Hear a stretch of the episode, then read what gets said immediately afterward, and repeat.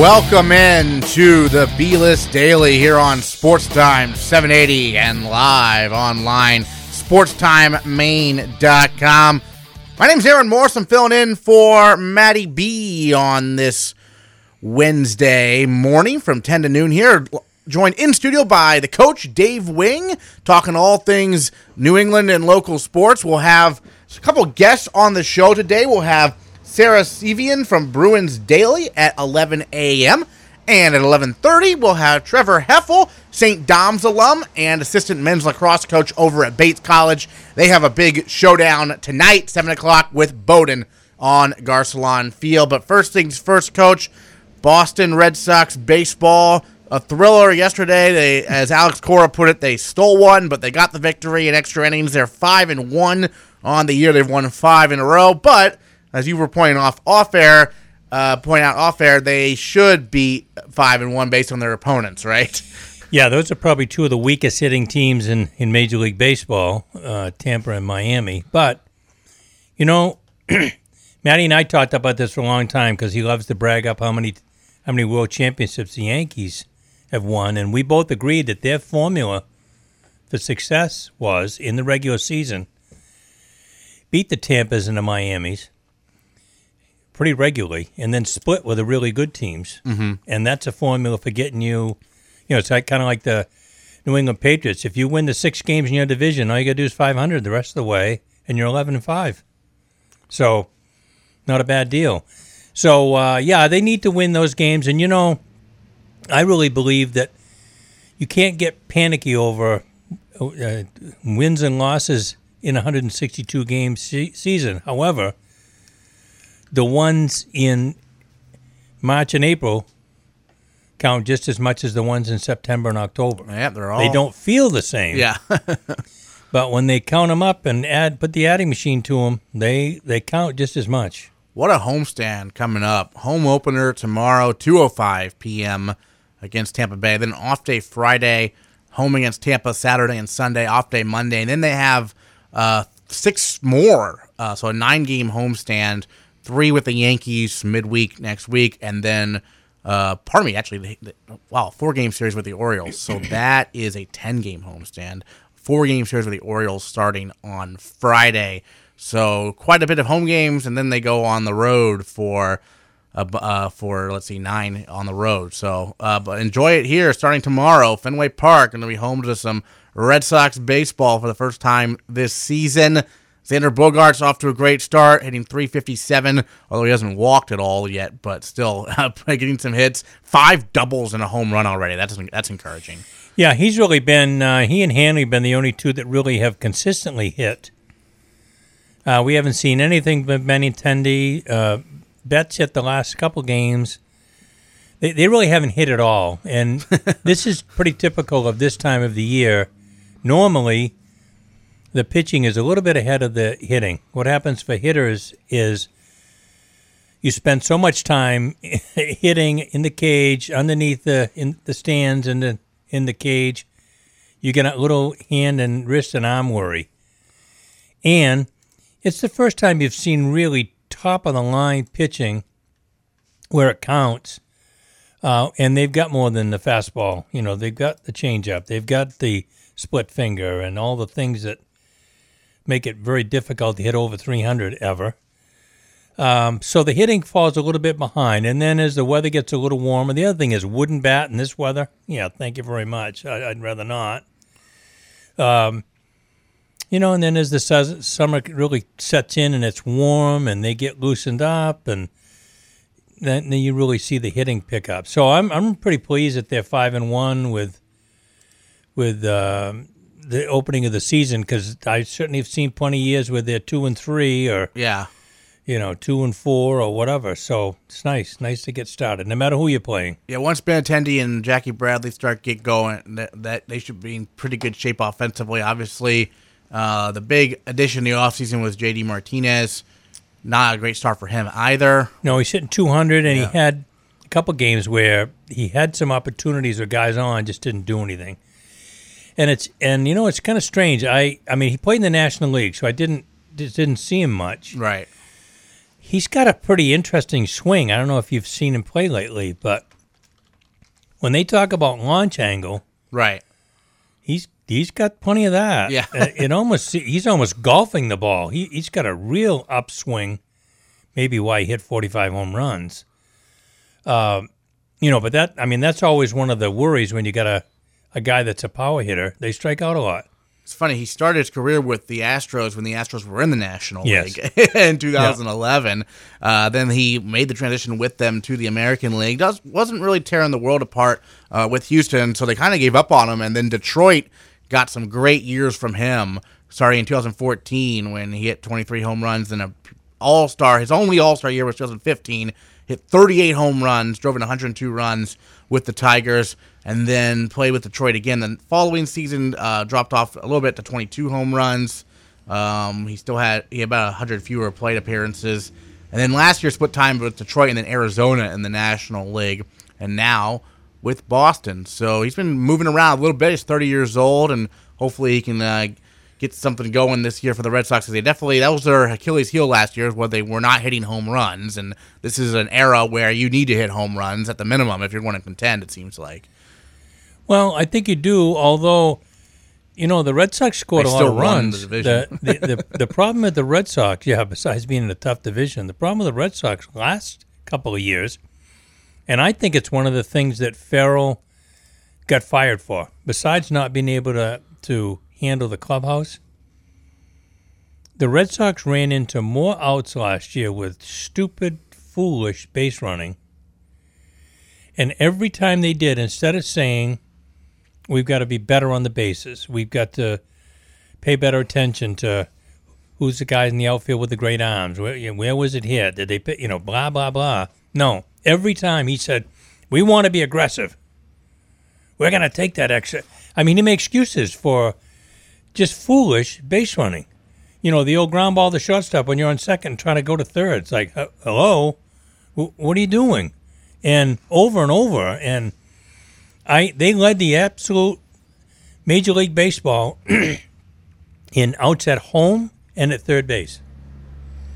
That'll take you out of pretty much every game that I know of. So, and they still won the American League East Right. I still am kind of amazed that they Isn't it? they fired the manager after they win the division twice, but- two years in a row. yeah. They've yeah. Now they also And he has a World Series. yeah they also discount they uh, they also finished last two years in a row. So Right. he had a little bit of each. Uh, well, I I think they were expecting one kind of a manager, and he wasn't that. I think they wanted the gunslinger. You know, the, that's probably not a good uh, good usage these days, but they wanted the tough guy, and he's got that look that he's a tough guy. But what happened was he's not. and he didn't handle the pitching staff well. And I don't understand. He's the he used to be the pitching coach, and he was great at it when he and Frank Francona were together. The difference was he handled the pitching staff, and Francona took care of the locker room, just like he's doing in Cleveland. You know, he's a great manager. Well, how about the Yankees getting rid of Girardi after they were one game away from going to the World Series last year? like the Yankees lost to the eventual World Series champions in seven Well, games. I, I think the same thing. We're in the, the new millennium, if you will, yeah. and for you new millennials, um, it used to be this is what the manager said: shut the hell up and sit down. That's what Girardi would. You know, yeah, and and even in high school coaching, I think there was a spell where shut the hell up. I'm the I'm the coach. Get out. You Yeah. know, and I think now I think that isn't going to work. No, I I won't say ever. And I think some people can pull off that kind of an image with with a, a personality that goes with it.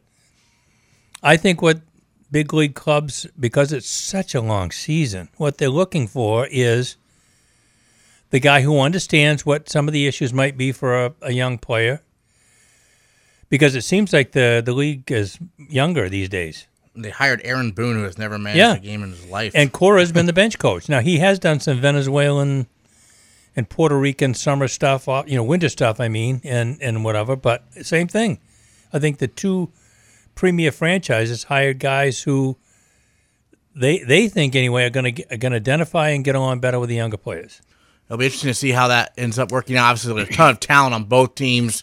I mean, the Yankees with how about the Yankee fans booing uh, Stanton I I was shocked. in a game know, that they first, won with ease. First home game. Yeah, He didn't look good. I'll, I'll give him that. He struck out five times. They probably were just those 200 fans that were still there. By the way, it was rainy, crappy day, and there wasn't. I mean, you talk about people dressed up like empty seats. But tell you what, they certainly were. But he strikes out the fifth time, and they outright booed him. right. And I'm thinking, are we in Philadelphia? What the heck is going on here? Yeah, that that is unbelievable. I mean, he's the reigning home run king for the National League.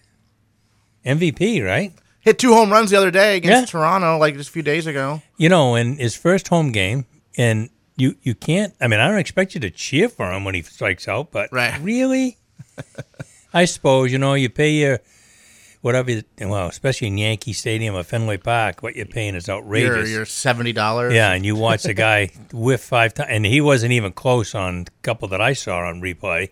So, yeah, it's a little frustrating, and you paid your money. But you know, getting back to the manager, don't we hear that all the time about Belichick?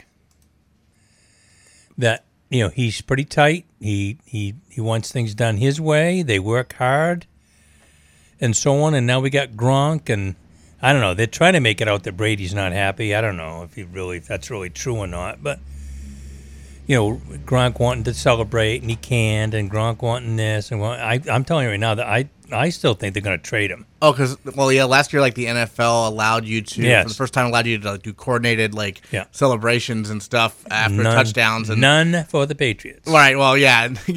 Gronk was like, I can't talk to, about that with you guys. And of course, Maddie and I said, "Do you like being in first place? right. Do you like playing for the Super Bowl fifty percent of the time, which is absolutely unreal? Then shut up. Yeah. Uh, and you're a professional athlete. They're paying you money, Yeah. quite a bit of money, ten million dollars a year. I mean, it's not a great contract for what his ability is. It's the contract he signed. Yeah. NFL players kind of get the worst of it. But I mean, okay, so the guy's tight and he's this and he's that. I, I, get over it. does he does he embarrass you? Does he, do you, have you ever in 18 years, all the time that they've been right on the top, by the way, have you heard Belichick say, now that Aaron Morse, if he'd work a little harder, never does he disparage a player. He says, we didn't play that well today. We didn't coach very well today. He takes just as much blame as everybody else. Um, and yet, I mean, you want everybody to be just having fun, and I don't know. I Winning I mean- is the fun he has. well, Or I, I think at that level, Yeah. you know, I think in high school and college, even I, okay, maybe there's maybe there's a a medium stance there, but in the pros, they're paying you to win. yeah. I mean, all, all kidding aside, Well, the Red Sox are winning so far this year at five and one, and now you know the schedule.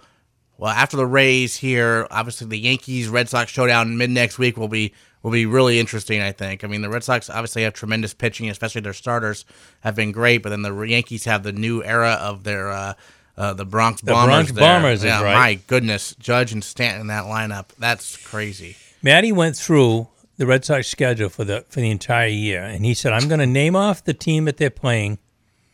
You you say yes or no whether you think that team's going to be in the playoffs." Right. It's overwhelming no. Yeah, because so many teams are tanking basically. I mean, Cleveland, the Yankees, Houston, uh, the Dodgers. I don't know. I, and I think there were seven teams. Well, like in the American League, I mean, like. American League, I mean, I'm looking at this like Oakland, and I said Minnesota probably. Minnesota has a chance to be a wild card team. I don't think. I mean, Cleveland's going to win that division. Cleveland. I mean, Cleveland off to a two and three start right now, but they're going to win that division. Cleveland, Minnesota. Uh, who we got on the West Coast in the American the League? Angels. Ohtani's looking great. He looked good, didn't he? Otani homered yesterday. Had three hits. Uh, looked good on the mound. But I said maybe only because there's nobody else out there. Well, the Astros obviously in the West are probably going to win the division. I'd say the Angels. I, I would. If, I mean, it looks like Yankees and Red Sox will battle out for the East. Cleveland will run away with the Central. Houston should run away with the West. And then if you're looking at wild card teams, whoever doesn't win the East, Boston and New York, maybe Minnesota, maybe Seattle, maybe the Angels. And that's Yeah. So we kept going Texas. down. Oakland three bad, games against the White Sox, three games against the. it- it- he went down through it, and we kept going. No, no, Yeah. not in the playoffs. No. And I said, "There's your formula, the old Yankees formula. Beat those teams, split with the Yankees in Cleveland and Houston. You're you're fine." Then the National League, you look at obviously, you know, the Cubs and the Cardinals will probably square, and the Brewers. Brewers look good. Brewers look very good. Brewers stole one from the Cardinals. Did you see that? It was the first game in Major League history that began with back-to-back home runs, Cardinals, and then ended with back-to-back home runs. Yeah. That was the Brewers, of course. I mean, it's amazing. Like all these years of baseball, that's the first time that's ever happened, and the Brewers just stunned St. Louis. Kn- it's nice to see a team like Milwaukee be good again. I mean, Mm-hmm. you're too old, you're too young to remember when they were good way back. What eighty-two when they lost the World Series to the Cardinals? Even no, but I mean before that though, they you know they they were really good for. Well, Milwaukee Braves. you talking about the Milwaukee Braves? and they won the World Series in '57, right? Because the Brewers were the Seattle Pilots. No, that's right. Yeah, no, that's right. Pilots had one year in Seattle, and then Bud Selig moved them to Milwaukee, 1970. Did he own them when they were in Seattle? No, he, Oh. he bought them and then moved Bought them. Yeah. Keep going. You were doing National League, so you said Yeah, I mean the Nationals and the Mets are pretty good in the East, but then Philadelphia might be interesting this year, but I don't think they're good enough to make the playoffs. Miami and Atlanta are both terrible. Pittsburgh is four zero, oh, but they're not supposed to be very No. good. Milwaukee, Cubs, Cardinals maybe are good. And then the Dodgers are off to a slow start, but obviously they're really good in the West. Arizona's a good team, I think. But after that, there's not much. yeah. I mean, I really the, The I haves and the, have-nots. the whole quality of the and the the large number of have-nots. It's yeah. and you know we can't you can't specifically blame it. It's not a salary cap issue like whatever we said. One of the one of the issues for Maddie and I is with revenue sharing. Why aren't they spending the money? Yeah. Spend the money. You're to- supposed. to- you, there's, you're pretty flexible in the way you spend it. Like they're not. You don't have to spend it on players. No, that's what I'm you saying. can spend it on like facilities Yeah. and stuff. So I don't know. yacht for the owner. I don't know. You can't pocket it, but you No. can still. You don't have to pay players with it necessarily. So, but yeah, this has been the, obviously uh, free agency was rough this year for players. Uh, the, the deal they There's- signed. There's certainly still a ton that are still out there. Yeah, there's a few. Um, I think. I think. Um, You know, you get a Greg couple Holland injuries. finally signed. You get a couple injuries, and you get you'll have some guys signing and pro- and whatever probably. Yeah. I mean, and it's tough. They had that like free agent spring training camp where like guys who hadn't signed got together and worked out in Arizona just to get in shape and everything. I was shocked. Maddie been Maddie's been riding me about it. How much more money the Red Sox are spending for what I considered a flawed lineup. I mean, it's still a good team, and I I say they've got as good a chance as the Yankees to win the American League East, but it's a flawed roster, really, and because so is everybody else's. And they're how much is it? They're forty million dollars more than anybody else, something like that. well, because I mean, isn't Price being paid a ton? Well, Price, and of course they've got Hanley and and uh, Pablo Sandoval. Sandoval, they're paying still on the books. twenty five million dollars next two years, twenty five million dollars a year to sit around and eat tacos. Well, he's, I he's, I saw him in the. Giants lineup. Was he playing? Yeah, he's on San Francisco now. Apparently. I knew he went to San Francisco. Yeah, but I I didn't s- think he was playing. I guess. Yeah, I saw him in the line the other day. I'm like, oh my goodness, he's playing. Yeah, the Giants are going to be terrible. I mean, yeah, there's it's it's kind of weird and like it's funny because the team I root for, Seattle, is in a weird spot. Like they're one of the teams that, like they're not gr- they're not great, but they're not terrible either. Yeah, they're so in like between. they're gonna be you know, if they have a couple hot streaks, you never know. yeah, and I mean they're Hey, off to a good start. So, So tell me what you know about the rule. Let's just say they're paying Sandoval twenty five million dollars next two years, but another team signs him. Does that change that at all?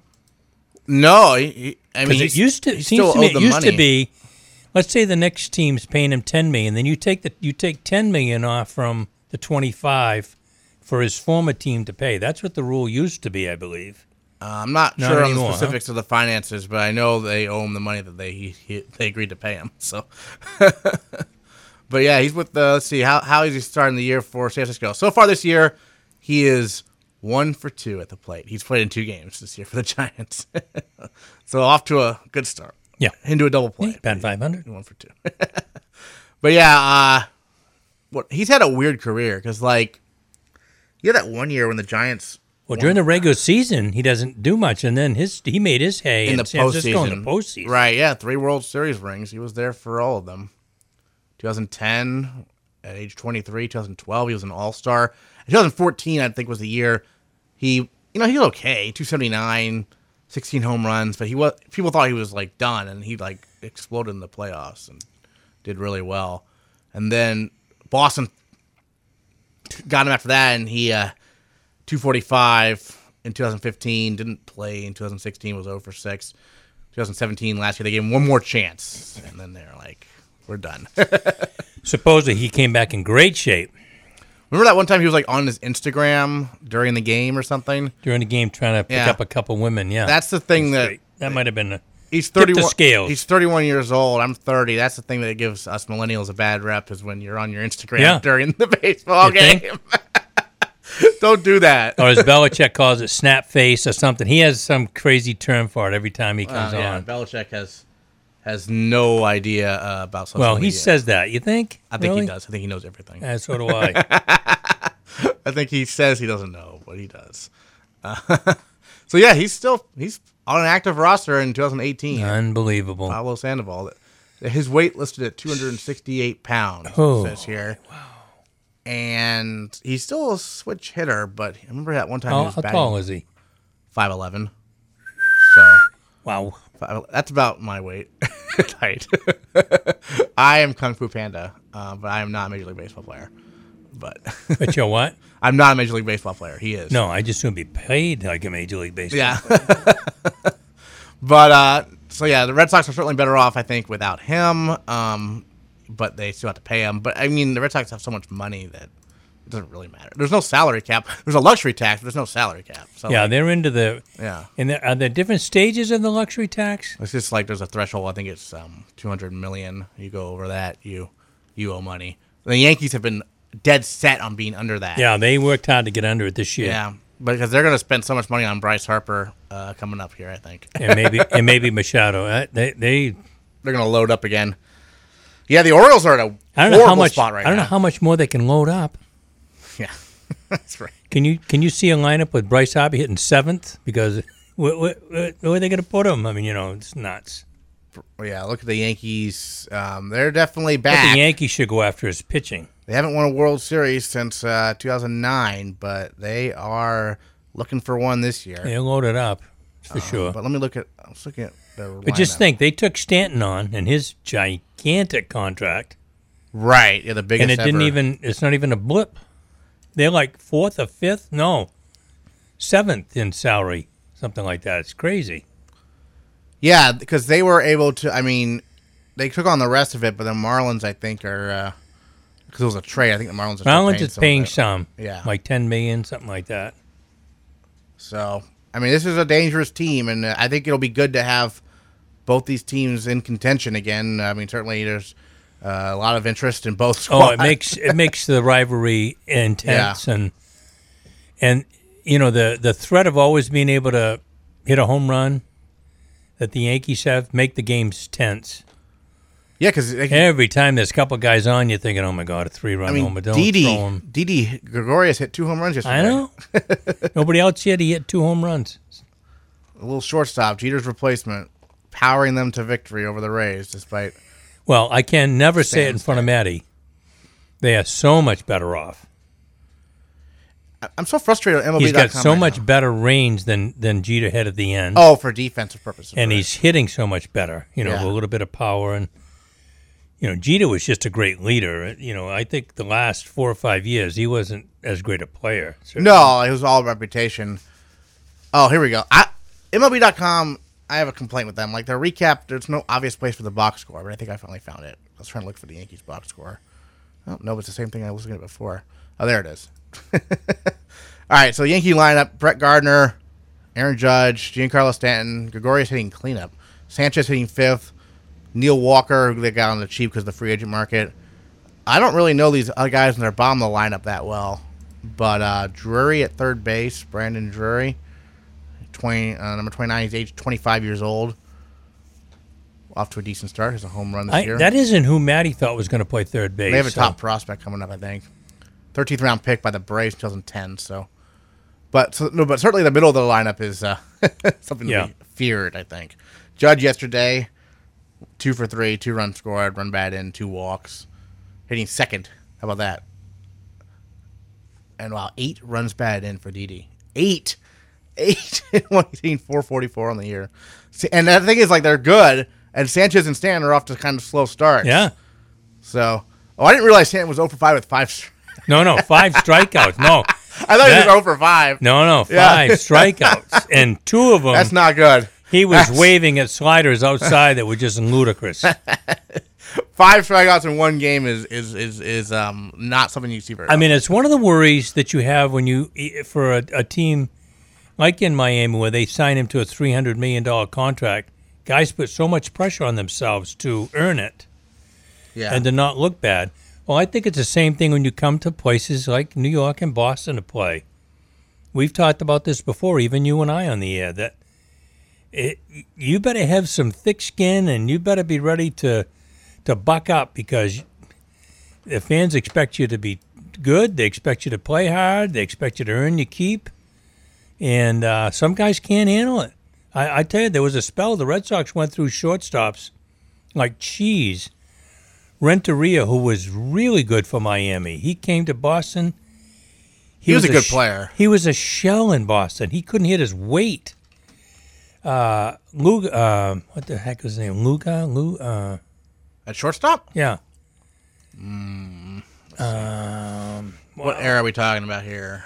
Well, in the last mm, 15 years, I guess. Anyway, they went through seriously. They couldn't find a shortstop. Yeah, Renteria only spent one year Yeah. in Boston, 2005. Hit hit 276, but Oh, I didn't think. I, I said, but I mean, I think he he must have been hot at the end of the year then because he didn't hit yeah, anywhere well, they he, he, he was not an all star, so that means the first part of the season he he struggled, and then maybe picked up a little bit after that. He had a he had a nice little career there. Uh, won the World Series Oh. with that game when he hit his second Miami, season. yeah. yeah.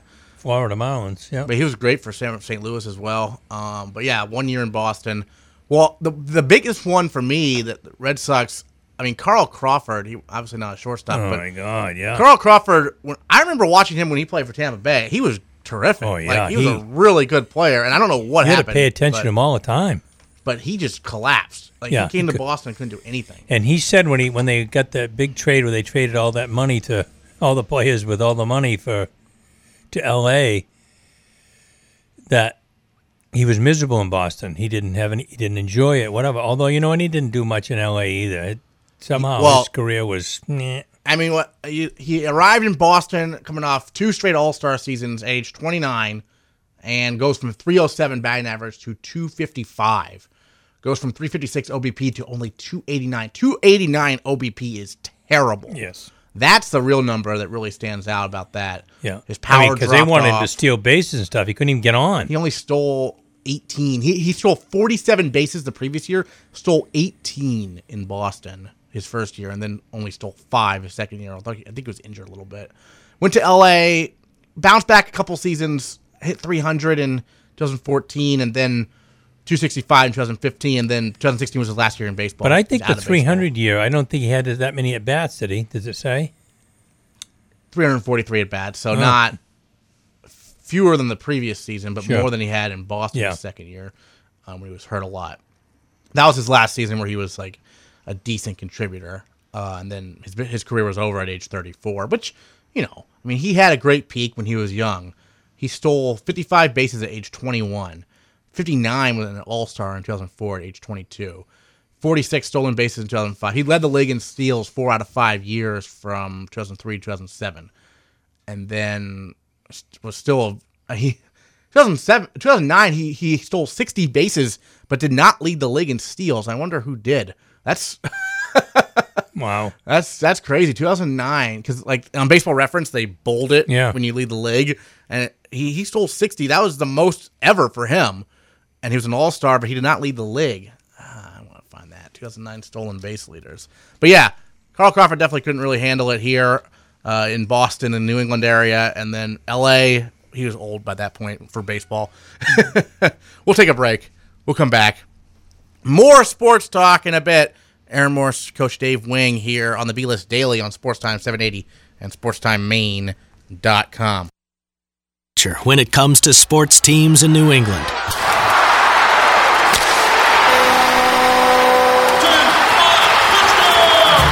And now there's a new winning team to add to the list. Spectrum Orthopedics, an all star roster of orthopedic experts delivering top care right here in your backyard.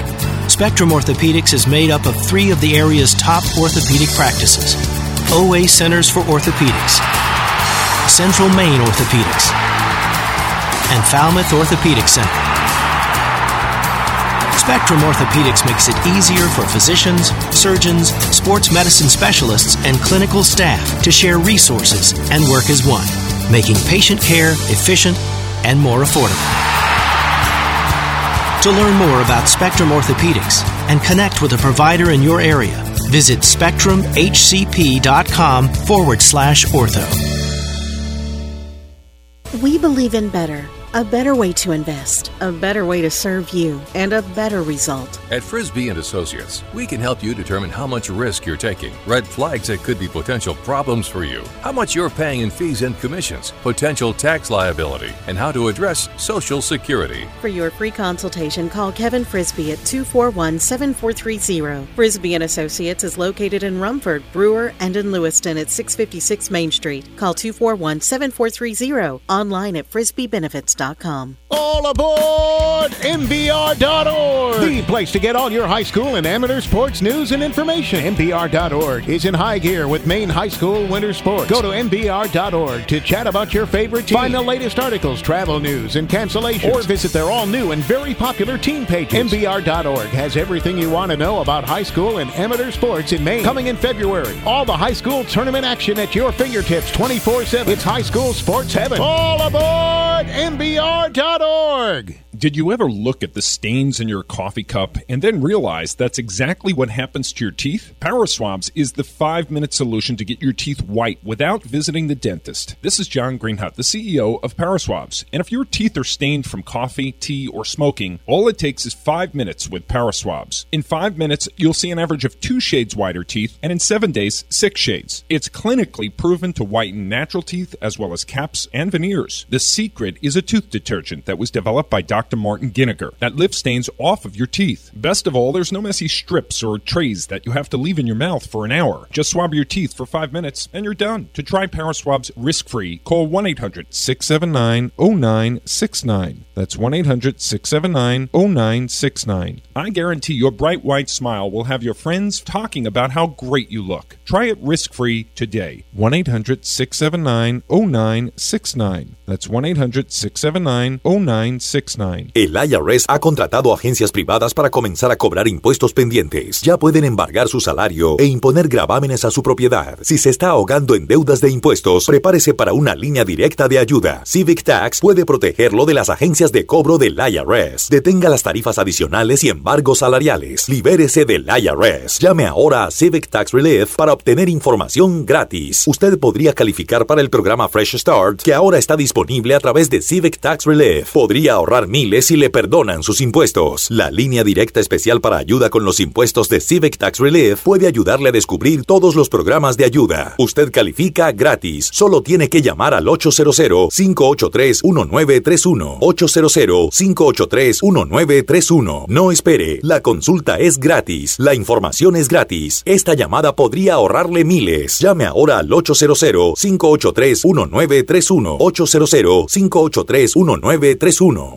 You owe the IRS back taxes, payroll taxes, or have not filed your returns, the IRS will get you. Call Wallen Associates now and pay less than you owe. 800 727 0433. That's 800 727 0433. See something? Smell something? Do something.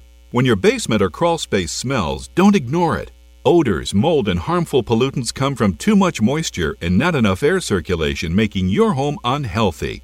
Do something. Call Wave Home Solutions today at 1 888 980 WAVE or go to goodairusa.com. Experts recommend ventilation instead of dehumidifiers to reduce moisture and expel harmful gases and pollutants. Wave moisture control units continuously dry out your home. transforming it into a fresher, healthier environment year round. Wave units cost only pennies a day to operate, and there are no buckets to empty. Call Wave today at 1 888 980 WAVE or go to goodairusa.com. That's goodairusa.com or call 1 888 980 WAVE. Wave Home Solutions for a healthy, comfortable home.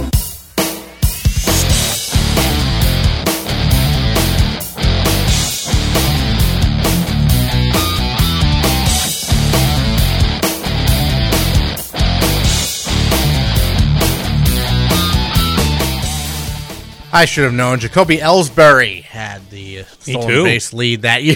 He's a Red Sox player. That'd be, that'd be good to remember that. right over Carl Crawford there that season when Ellsbury stole 70 bases in 2009. Everyone thought he was going to be a superstar. He was for a few years, but ever since that amazing year in 2011, it's kind of been on the down- decline a little bit for him. Certainly, injuries have been a big part in his issues. Uh, Aaron Moore's alongside Coach Dave Wing here on the B List Daily. I'm filling in for Maddie B on this Wednesday. Coming up at 11 a.m., we will have Sarah Sevian from Bruins Daily on the phone with us to talk some Boston Bruins. And then at 11:30, we'll have Trevar Haefele, assistant men's lacrosse coach at Bates College, St. Dom's alum in studio to talk about tonight's big game, Bates Bowdoin at Garcelon Field in men's lacrosse. Seven o'clock here this evening should be a lot of fun, despite the little rain we have going on outside, which has forced uh, some other spring sports at Bates to refigure their schedules a little bit. But we're working through it. So Yeah, you know, lacrosse uh, is certainly uh, much better on turf when it's raining. But, Yeah. Uh, lacrosse itself gets a little stretched out a little bit um, when it's wet, and the ball tends to sail on you a little bit. But uh, that's one of the things maybe we can talk to Trevar about. yeah, we'll Um, see what adjustments they have to make with those conditions. But they, I think they do have to make some adjustments. I, you know, you got to tighten up the what they call the shooting string. And when I coach lacrosse, I said to the seniors, "You got to teach the young kids how to do that because I have no idea how to do it." But I wasn't a lacrosse player. No. well, it's certainly a sport that we've talked about before. Uh, is very entertaining, certainly to Oh, watch. it's a lot of fun to watch. Yeah, and you know, I think it requires a lot of resources to be able to play, but I think, I mean, it's certainly, I think, on the rise in in this country, and a lot of people once they get a chance to watch it, they they really like it. Well, So, we found that Oak Hill, and Oak Hill is one of the longest. Oak Hill and Cape Elizabeth are the two longest public schools to have lacrosse in Maine. And my first year as principal, we had already had look. I was I went to Oak Hill in '85. They already had lacrosse, yeah. so they're not a latecomer. They they started right off. When you talked about a Bates alum, Jay Jay Tavaro was the was the coach that got it started, Uh-huh. and uh, yeah, yeah, Gene McCabe. He Right. was a he was a Batesy, and he was hurt, couldn't play his senior year, and uh, Gus LeBlanc, the assistant principal AD, said, "Hey, how'd you like to do some coaching because we we've got a good program and we don't have anybody." Um, and he said, "Yep." So he worked it out with his coach that he was going to be gone, and uh, he came to Oak Hill and that spring coached lacrosse. The next year, we actually hired him as a social studies teacher, and uh, and actually was the head football and lacrosse coach. He coached fall and spring and did a tremendous job. Went to Hamilton. You know, it's a small world.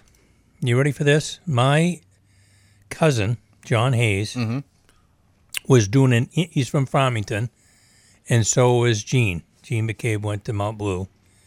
They were best friends in high school. And uh, actually, John went to Bates for a couple years and then transferred back to Farmington. I don't think he could afford the, the cost at Bates. But anyway, he did an internship in Hamilton, yeah, and they had a lacrosse opening. And they said, um, who the heck are we going to hire? That you know, blah blah blah. And John Hayes said, "I I got a guy yeah, can do lacrosse." And so uh, he uh, he had been at uh, I think he started out at Jefferson and Lee as a is it Jefferson and Lee Washington Lee? Well, he's at Washington Lee now. Okay, he and he at- has them at 15th in the country. He was at Washington Lee as an assistant, and he wanted to be a head coach. And John was at Hamilton. John said, "I know a guy. Hire this guy," and they did. He was the Division three coach of the year when he was at Hamilton, national coach of the year. And then uh, after he'd been there, did it say how long he was at Hamilton? Oh, no, I'm looking at the rankings right now. Okay, anyway, I was going to say Yeah. four or five years, but he had Hamilton right at the top, and then he got a chance to go back to to Washington Lee as the head coach. And uh, again, has had them. I looked up their record one time the other day, and because his wife uh, used to babysit for my kids all the time, Yeah. so it's kind of a small small world. Matter of fact, I've told the story. I think I told it that day on the air that uh, that your lacrosse coach, head lacrosse coach, was in. That uh, Gene sat down. They got a big coaches get together. You know, the local coaches, and and I don't have a date. And I go, hey, I wrote down the Yeah, telephone yeah, number. yeah, Yeah, and it was his, his future wife. Anyway, Right. so uh, yeah, but uh, what were we talking about before? Though I got sidetracked. I was going to say he's got the Washington Lee on a roll though. Um, well, just uh, the weather conditions tonight. Uh, it should be interesting. You know, Bates and Bowdoin men's lacrosse and uh, with, uh, baseball should be home tomorrow against Plymouth State over there, but It- we're still trying to. Well, I think the weather tomorrow, as far as the weather's concerned, is Mhm. going to be a little better. And then Friday's going to be bad again. It's going to be on and off this whole weekend, but it's going to be cold. And Friday, Bates is supposed to host host Colby on Friday, so in baseball. So we'll see. It's it's uh, you know, this is that time of year. I'm telling you that just. Don't, we used to say, don't even plan. I don't care if there isn't any snow. Don't even plan. Look. By the way, look at outside. I see it. Maddie and I were talking the other day, you know, because it's crappy weather right now, but there was snow everywhere. Still big piles on the Yeah. sidewalk. Yeah, not so much. We used to say to the coaches, and I was certainly one of the spring coaches, just relax. It'll be gone. It, it's, uh, it's amazing, but somehow the snow goes. So Well, looking at the Celtics a little bit right now, 53 and 24, two games back of Toronto. In Boy, talk about I don't know who's worse, Celtics or the Bruins as far as injuries. Unbelievable. Well, what are your thoughts of the Celtics and their chances right now in the East, based on the fact, Well, you know, I think if Kyrie and Smart come back and everybody else is healthy, you know, they'll juggle the lineup a little bit. Uh, I think Rozier has been fantastic, although he was out last night. They brought a guy up from the G League to play point guard. That's, that's how depth wise. And uh, I think if they've got everybody back healthy, I think that uh, there isn't any question. I think it's it's Toronto, them, and Cleveland, and I still say that when it's all said and done, Toronto will fold in the playoffs. They have had a record of it, and I think it's I think it's uh, the Celtics and Cleveland for the Eastern Conference. Now we all know that it- it somewhat depends on who you play in those early rounds. You could get knocked off if if you draw Washington, for instance, they've been without their big star for several weeks, and they've played better. And you know how what that does? It solidifies the team, and then when your star comes back, they everybody's brought their level up, and they all play better. the question is whoever emerges from the East, Yeah, so they could be a tough draw. can anyone take out Houston or Golden State? Well, it's interesting. I surprising. I fear Houston less than Golden State. okay. The last time the Celtics played Houston, the two times ago they beat them. Remember at home? That's when they Harden had the two offensive fouls at the end because he lost his temper, and it gave the the C's just enough. Then the last time they played, and that was without Kyrie. The Celtics lost right at the end because they had a couple of turnovers that, yeah, you could you could debate whether or not there was a foul involved or not. And Houston got a the ball, and then there was a foul, and they got the two foul shots anyway. They won by one or two. I think it could have gone the other way, and then Houston was at full strength, ready to go, and it was in Houston. So, I, you know, I think the Celtics got to make it to there first. I, I I'm not sure that that Cleveland's what people think they are, but I- as much as I don't like him, as long as you get LeBron James, you probably have a shot. Yeah, every, yeah. You have LeBron, you have a shot. Certainly, You got a shot, and uh, if well, and with Kevin Love shows how invaluable he is to that team, whether they like him as a person or not. they count on him when they dish it out to the corner for him hitting those threes, and he's been unbelievable. So There's only a let's see, only a, yeah a week left. yeah, in the this NBA season. Yeah. Yeah, So um, at Toronto and I, tonight. I think both those teams. I think the the the Celtics and the Bruins have. The Celtics have played so. I mean, the Bruins have played so great all year with all those injuries, and yet you face a hot goaltender and you could get knocked out in the first. oh round. right, yeah. And I would rather usually. uh, I'm not sure it makes that much difference whether or not you uh, finish first or whatever. But I think in this particular case, if they're second and have to do because the the NHL playoff structure is the most ridiculous thing ever. but if they you don't get rewarded for being second, they're going to play number three. Hello, instead of playing number seven. They're tied with Tampa Bay right now for points. Yeah. So and but they got a game in hand. So, um, technically they probably should win it if they play well enough. You know, they win two out of the next three, they probably win it. A finish first, anyway. Anyway, I think having to play Toronto in the first round, even if you get by them, those tough series on the way, leading up to the conference final. And that's not the conference final, by the way. That and then you got to go and play the winner of the Metropolitan for the conference final. But uh, and then to have to play Tampa, I think if they're first and they could play Florida or somebody like that versus Toronto, let Toronto and Tampa beat on each other, and then play the winner of that maybe. So a lot of it has to do with that. Um, I think they I think they got a great shot. I, I think they're a little young. If Rask could play the way that he has at times, they're, they're as good as anybody. They really are.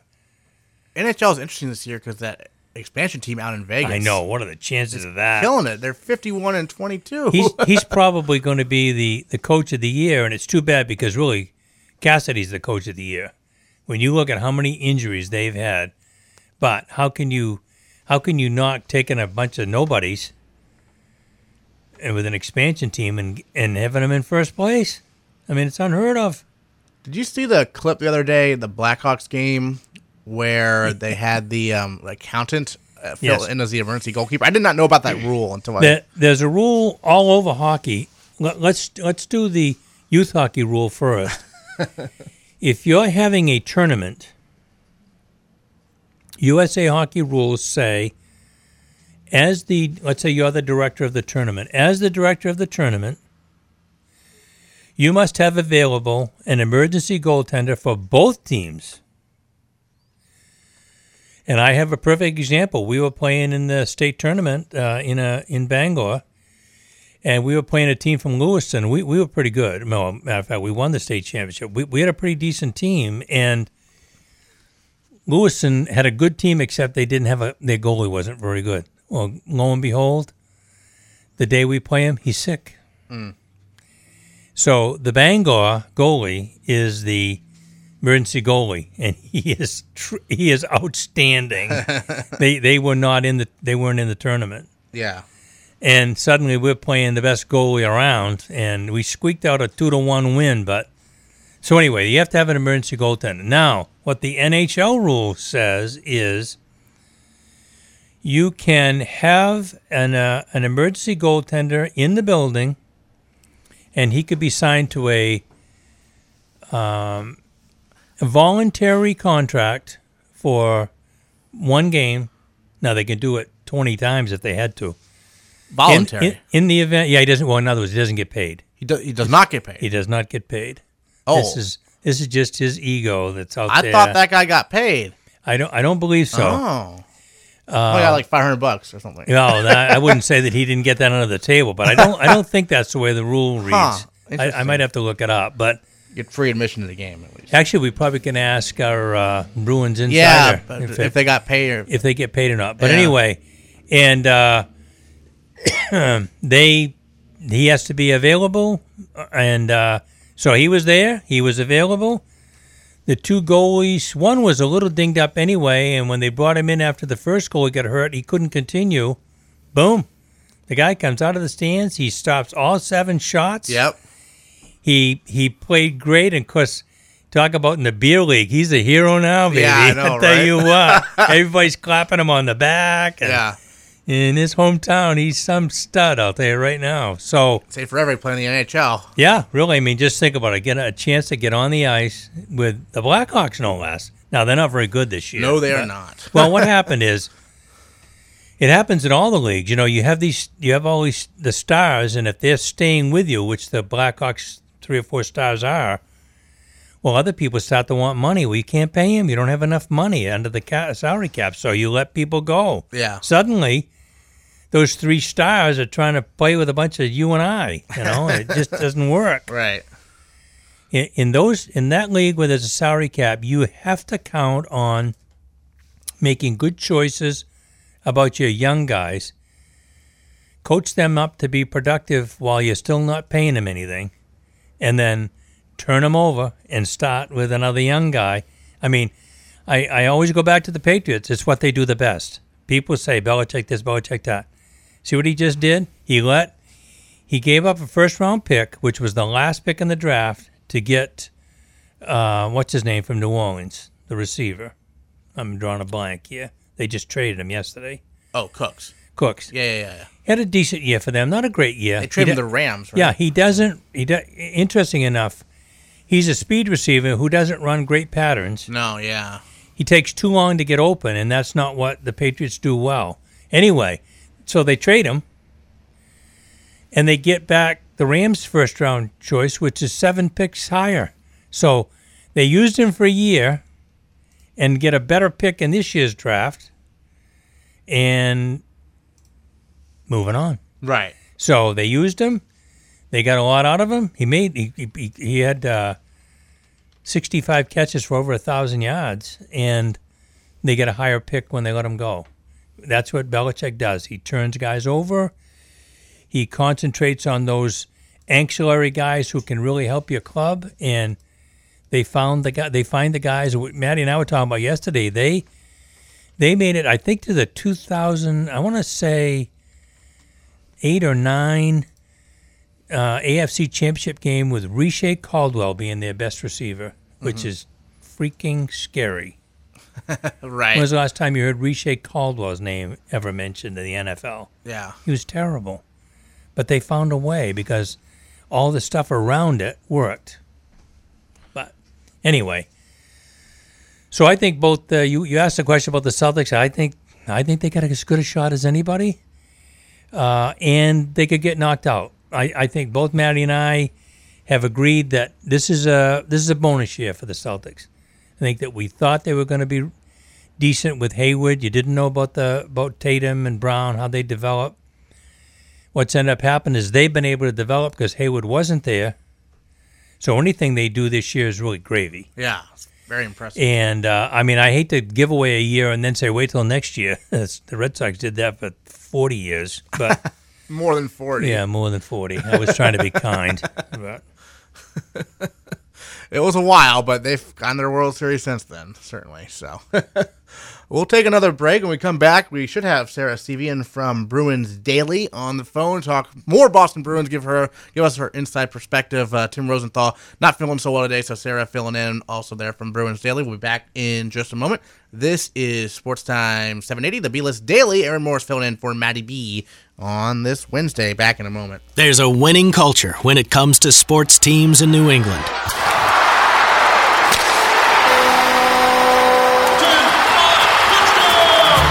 Now there's a new winning team to add to the list Spectrum Orthopedics, an all star roster of orthopedic experts delivering top care right here in your backyard. Spectrum Orthopedics is made up of three of the area's top orthopedic practices OA Centers for Orthopedics, Central Maine Orthopedics, and Falmouth Orthopedic Center. Spectrum Orthopedics makes it easier for physicians, surgeons, sports medicine specialists, and clinical staff to share resources and work as one, making patient care efficient and more affordable. To learn more about Spectrum Orthopedics and connect with a provider in your area, visit spectrumhcp.com forward slash ortho. We believe in better. A better way to invest, a better way to serve you, and a better result. At Frisbee and Associates, we can help you determine how much risk you're taking, red flags that could be potential problems for you, how much you're paying in fees and commissions, potential tax liability, and how to address Social Security. For your free consultation, call Kevin Frisbee at 241-7430. Frisbee and Associates is located in Rumford, Brewer, and in Lewiston at 656 Main Street. Call 241-7430. Online at frisbeebenefits.com.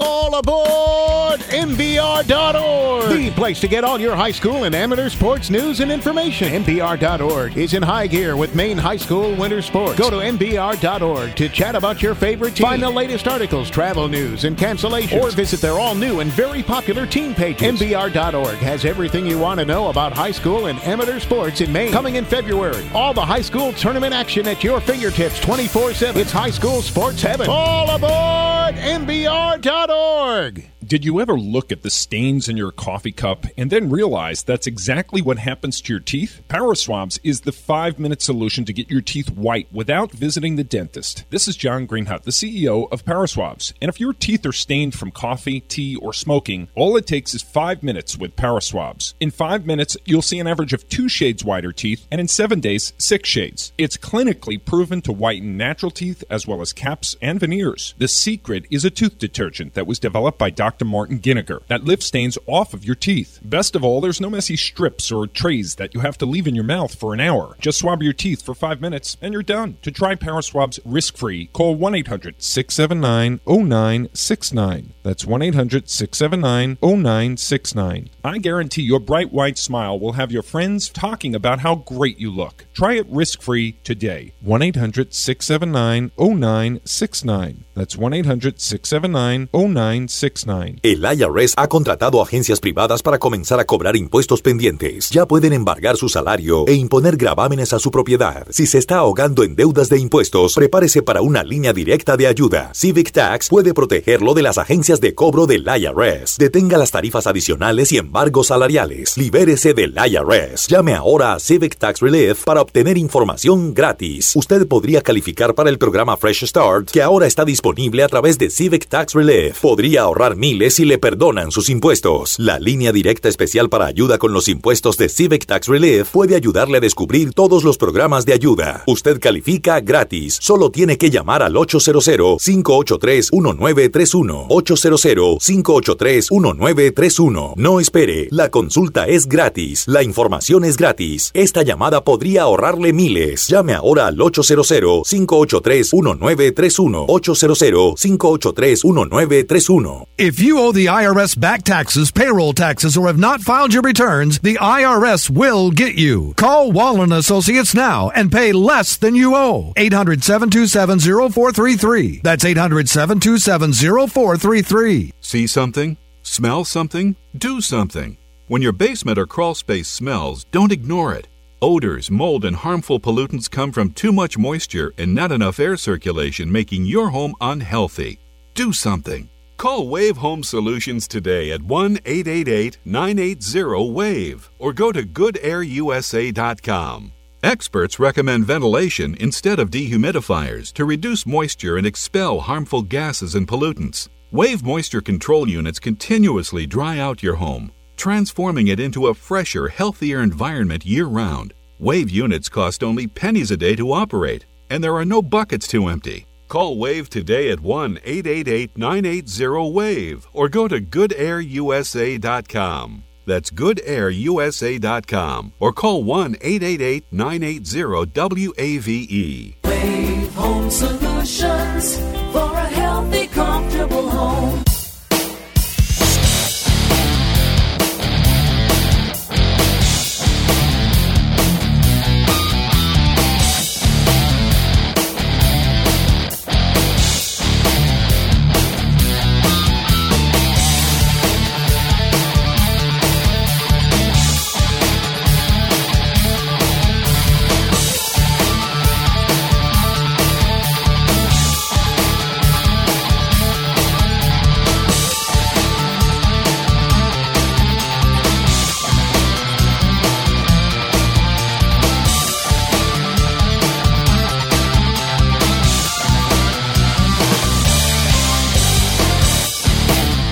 Hey, it's the B-List Daily Sports Time 780 online, sportstimemaine.com. Aaron Morse alongside Coach Dave Wing, hoping Sarah Sevian calls in. It's always it's always a thrill when the two of us are together. We first Well, people, normally I get first calls I'm people call them. Yeah, we don't Yeah. expect them. They, that's what I was going to say. The phone rings, and we look at each other thinking, "Who's that?" right, yeah. And then sometimes we get the ones who we think are going to call in, and they're not calling in. Not so yet.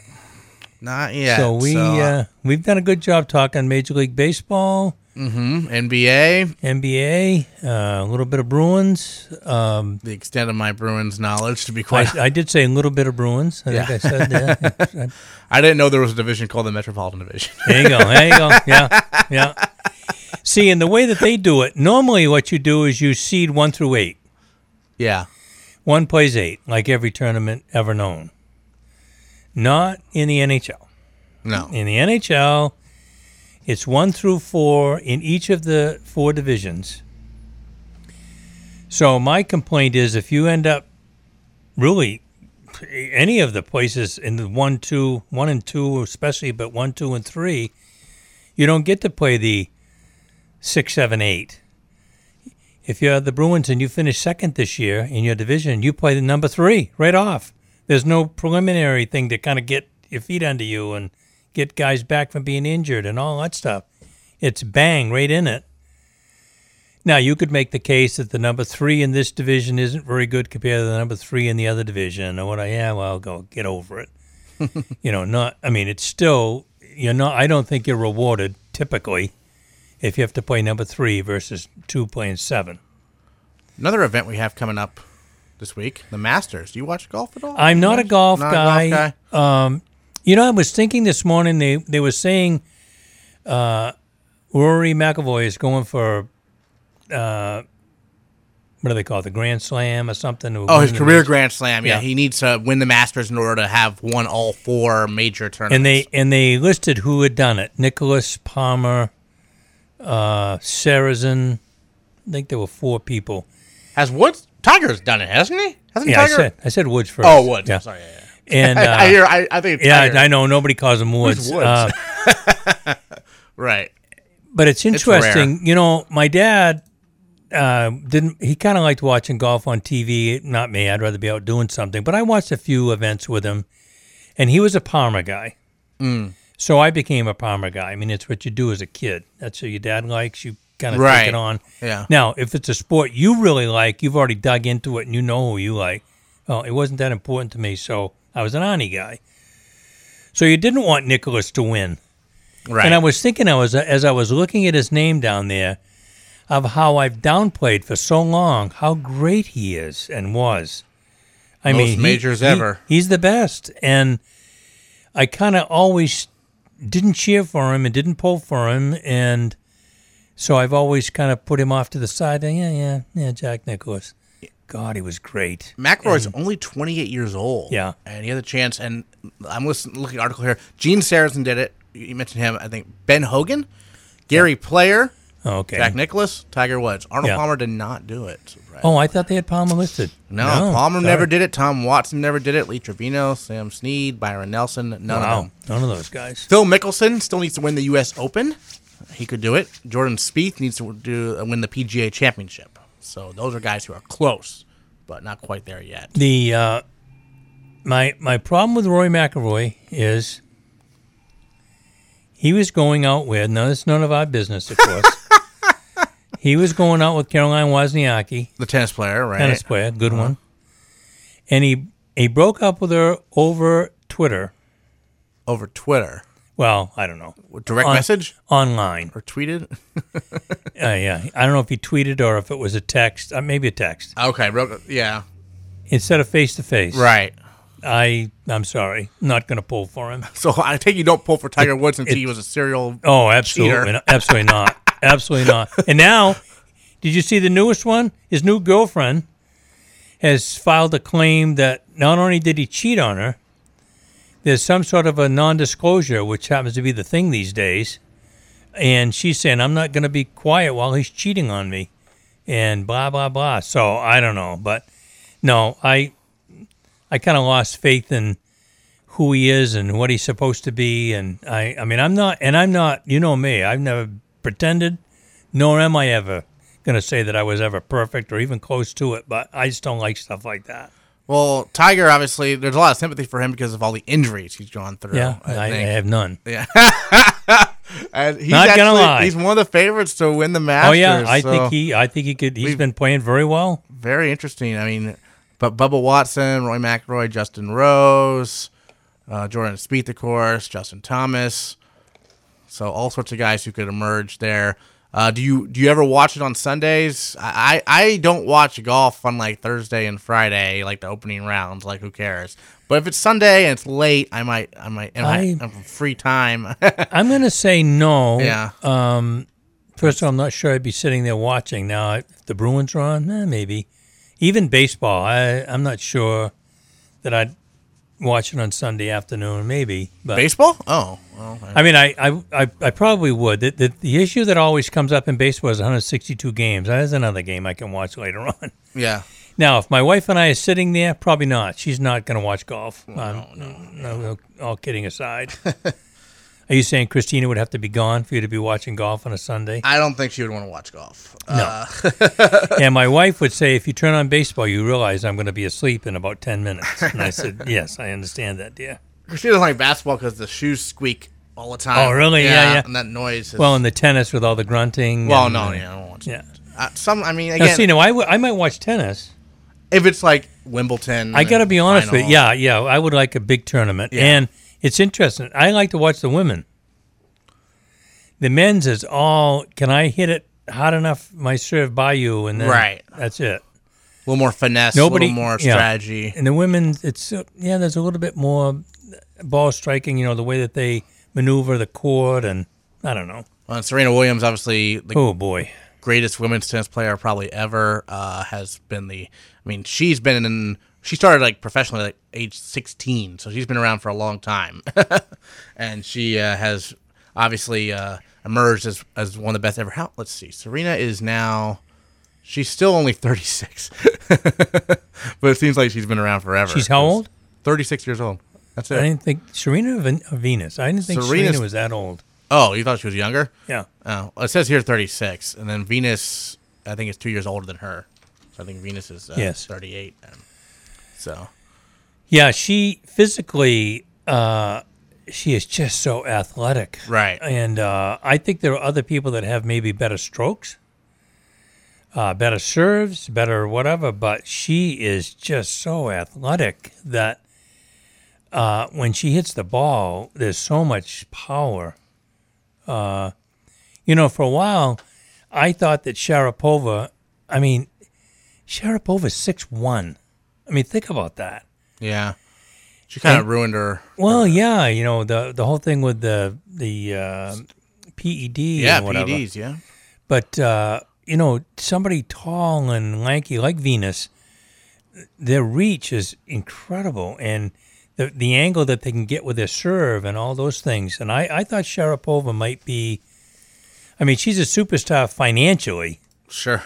Uh, with her ads and everything else, but I thought that she might be really something and She's my age. She's 30, but, but uh, but but it's just well maybe when if uh, Serena retires, but uh, but even still, you know, for most athletes in tennis anyway, 30, 31, they, boy, they go downhill pretty quickly after that. I mean, true. look at Sampras and Connors and all those guys. After 31, 32, boom, drop your voice.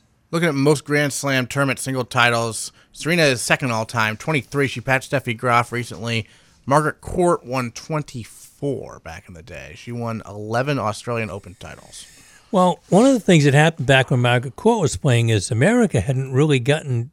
I mean, I wouldn't say we weren't into it, but we weren't into it like we are now. They weren't the Right. the training academies and the places to play. It was a rich person sport, Yeah.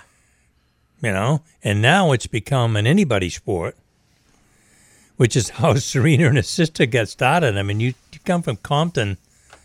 I wouldn't call you rich, at least not at those at that stage when they started. Well, their father was very uh, involved, I think. Yeah, absolutely. Oh, you think? Absolutely. Yeah.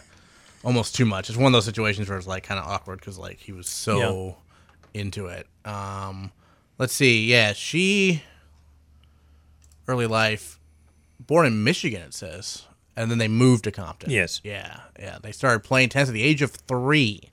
Wow. Yeah, I think a lot of those really big superstars, you know, they they get started early. They have that. They have the. They just can do it. You know. I mean, I, I've used my kids as an example. I, not that they were in that level. I, I didn't ever mean to hint that, but I, I was never a skater. I played basketball. My dad was a great hockey player. Uh, my wife's a, you know, figure skate, but not a figure skater. You know, she used figure skates, but not a great skater. And so all of a sudden, my my uh, son, he's he's three, comes home from daycare, and he said, "I'd like to try ice hockey. The other guys are going to do it." Well, we said, "Well, if you want to, if you want to try it." So we bought a cheap pair of skates, you know, just something for him to. Matter of fact, I think they had a strap that went across that was Velcro. I mean, they, they weren't anything special. Put him on the ice thinking, okay, we're going to have to go along and hold them and whatever. Boom. He could skate the first thing.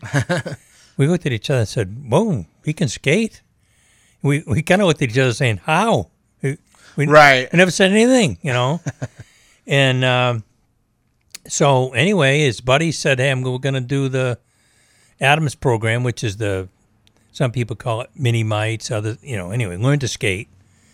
So we bought him a little better pair of skates and uh, put him on the ice. And so he got off the ice one, one it was on Sunday in, in Augusta. We got, one Sunday, he got off, and the guy that was running the program, Charlie Hutchinson, his name is, his son, Joe, is the Leavitt coach, came to us and said, uh, I'm Charlie Hutchinson. And, yeah, we knew who he was. And he said, Look, you guys are both coaches, aren't you? And we said, Well, used to be, not not anymore.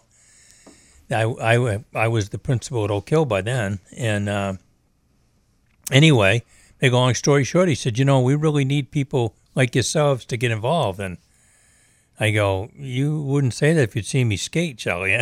you know, he said, Come on, you can do this, you know. So, honest to God, you know, Bauer, CCM, I mean, there's some really good vapor. They got fantastic skates because they're wicked expensive. I went to Sears, bought a $40 pair of skates I remember when Sears was a thing. and uh, and got on on the ice because my feet were frozen because they, they weren't very well made. And same with Chris, she got an old pair of skates out, had him shopping, so we got out on the ice to help out. And uh, anyway, make a long story short, before it was over, we did Adams for the beginning going to skate. Chris and I did it because Charlie got done yeah. for ten years. Even though our kids moved beyond it a long time ago, we just we kept doing it and coached mites, squirts, peewees, band. You know, we every every group they go every two years. Every two years they move up to new division. We moved with them, and uh, coached every. I I coached every level, and so did Chris. She she moved to the girls eventually when Aaron Aaron played. Uh, with the boys up through squirts, and then she moved to the girls team when she was uh, I love the names they have. ten. for, Yeah, I uh, know. I don't know why. Where they come up with those? Yeah, I know. And because midgets, uh, I don't know. Midgets is the oldest. Right.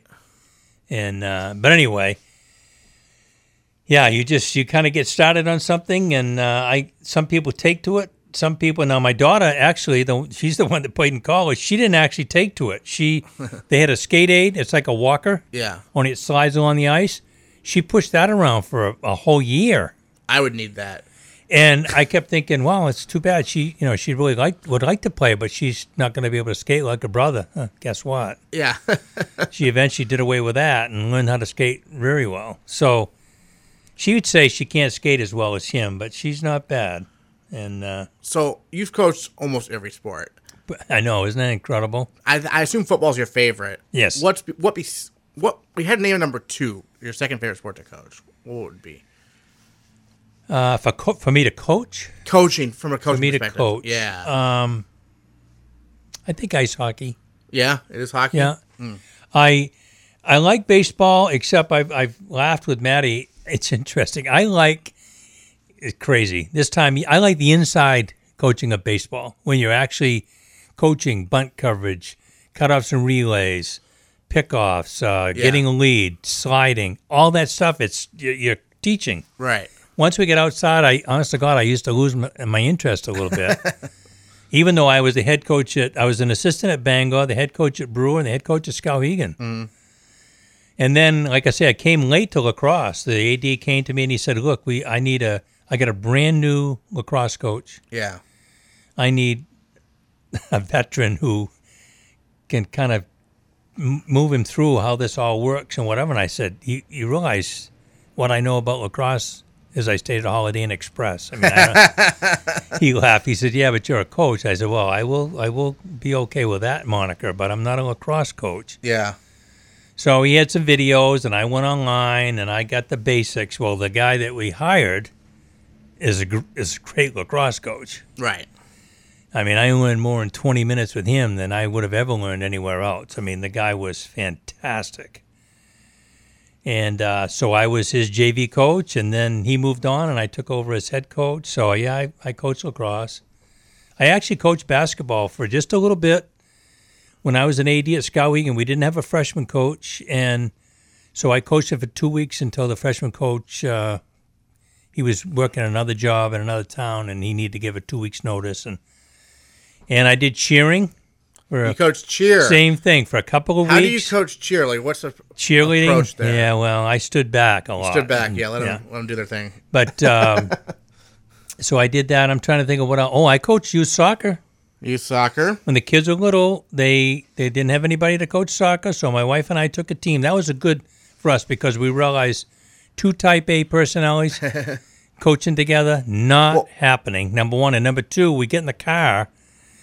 The kids can't complain about the coach because we're both coaches. So we realized that didn't work. We one of us needs to be the coach, and my damn wife, because she's a field hockey coach, right, Right. away said, "Well, I'll be the parent. You be the coach." Yeah. So I got stuck coaching a couple of years of youth soccer until somebody else took over. Thank God.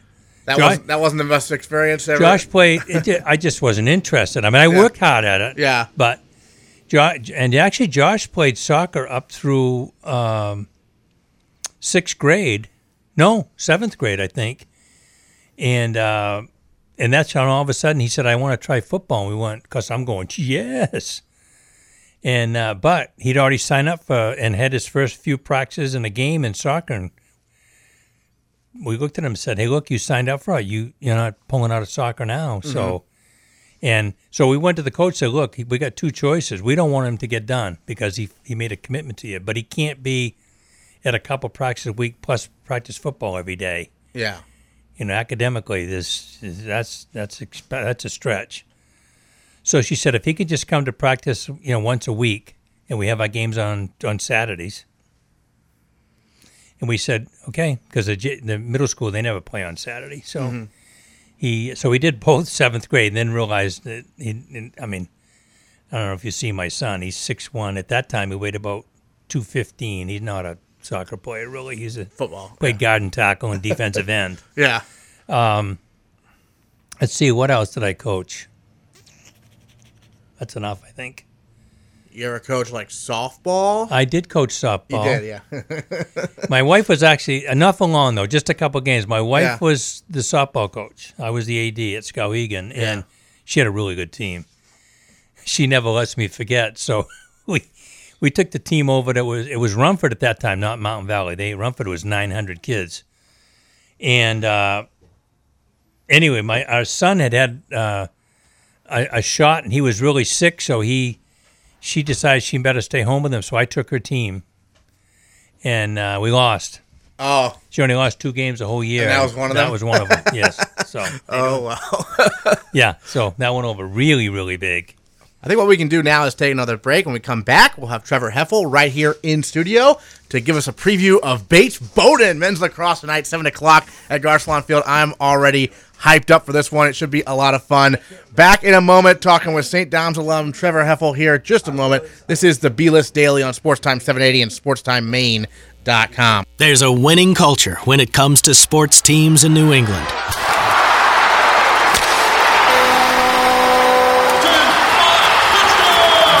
And now there's a new winning team to add to the list.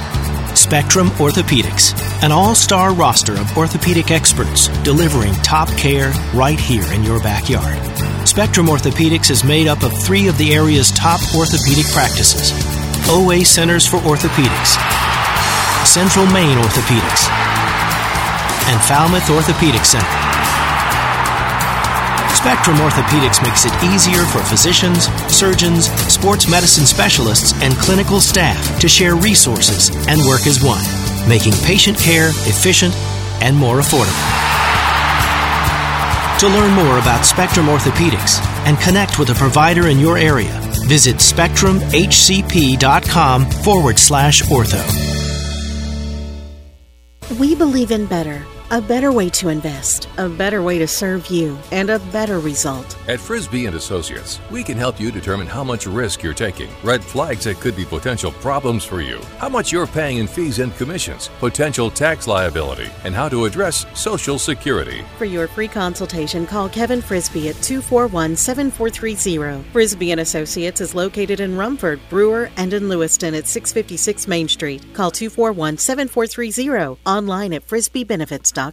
All aboard MBR.org, the place to get all your high school and amateur sports news and information. MBR.org is in high gear with Maine High School winter sports. Go to MBR.org to chat about your favorite team. Find the latest articles, travel news, and cancellations. Or visit their all new and very popular team pages. MBR.org has everything you want to know about high school and amateur sports in Maine. Coming in February, all the high school tournament action at your fingertips 24 7. It's high school sports heaven. All aboard MBR.org. Did you ever look at the stains in your coffee cup and then realize that's exactly what happens to your teeth? Power Swabs is the five minute solution to get your teeth white without visiting the dentist. This is John Greenhut, the CEO of Power Swabs. And if your teeth are stained from coffee, tea, or smoking, all it takes is five minutes with Power Swabs. In five minutes, you'll see an average of two shades whiter teeth, and in seven days, six shades. It's clinically proven to whiten natural teeth as well as caps and veneers. The secret is a tooth detergent that was developed by Dr. Martin Giniger that lifts stains off of your teeth. Best of all, there's no messy strips or trays that you have to leave in your mouth for an hour. Just swab your teeth for five minutes and you're done. To try Power Swabs risk free, call 1 800 679 0969. That's 1 800 679 0969. I guarantee your bright white smile will have your friends talking about how great you look. Try it risk free today. 1 800 679 0969. That's 1 800 679 0969. El IRS ha contratado agencias privadas para comenzar a cobrar impuestos pendientes. Ya pueden embargar su salario e imponer gravámenes a su propiedad. Si se está ahogando en deudas de impuestos, prepárese para una línea directa de ayuda. Civic Tax puede protegerlo de las agencias de cobro del IRS. Detenga las tarifas adicionales y embargos salariales. Libérese del IRS. Llame ahora a Civic Tax Relief para obtener información gratis. Usted podría calificar para el programa Fresh Start, que ahora está disponible a través de Civic Tax Relief. Podría ahorrar miles si le perdonan sus impuestos. La línea directa especial para ayuda con los impuestos de Civic Tax Relief puede ayudarle a descubrir todos los programas de ayuda. Usted califica gratis. Solo tiene que llamar al 800-583-1931. 800-583-1931. No espere. La consulta es gratis. La información es gratis. Esta llamada podría ahorrarle miles. Llame ahora al 800-583-1931. 800-583-1931. If you owe the IRS back taxes, payroll taxes, or have not filed your returns, the IRS will get you. Call Wallen Associates now and pay less than you owe. 800 727 0433. That's 800 727 0433. See something? Smell something? Do something. When your basement or crawl space smells, don't ignore it. Odors, mold, and harmful pollutants come from too much moisture and not enough air circulation, making your home unhealthy. Do something. Call Wave Home Solutions today at 1 888 980 WAVE or go to goodairusa.com. Experts recommend ventilation instead of dehumidifiers to reduce moisture and expel harmful gases and pollutants. Wave moisture control units continuously dry out your home, transforming it into a fresher, healthier environment year round. Wave units cost only pennies a day to operate, and there are no buckets to empty. Call Wave today at 1 888 980 WAVE or go to goodairusa.com. That's goodairusa.com or call 1 888 980 WAVE. Wave Home Solutions. For a healthy, comfortable home.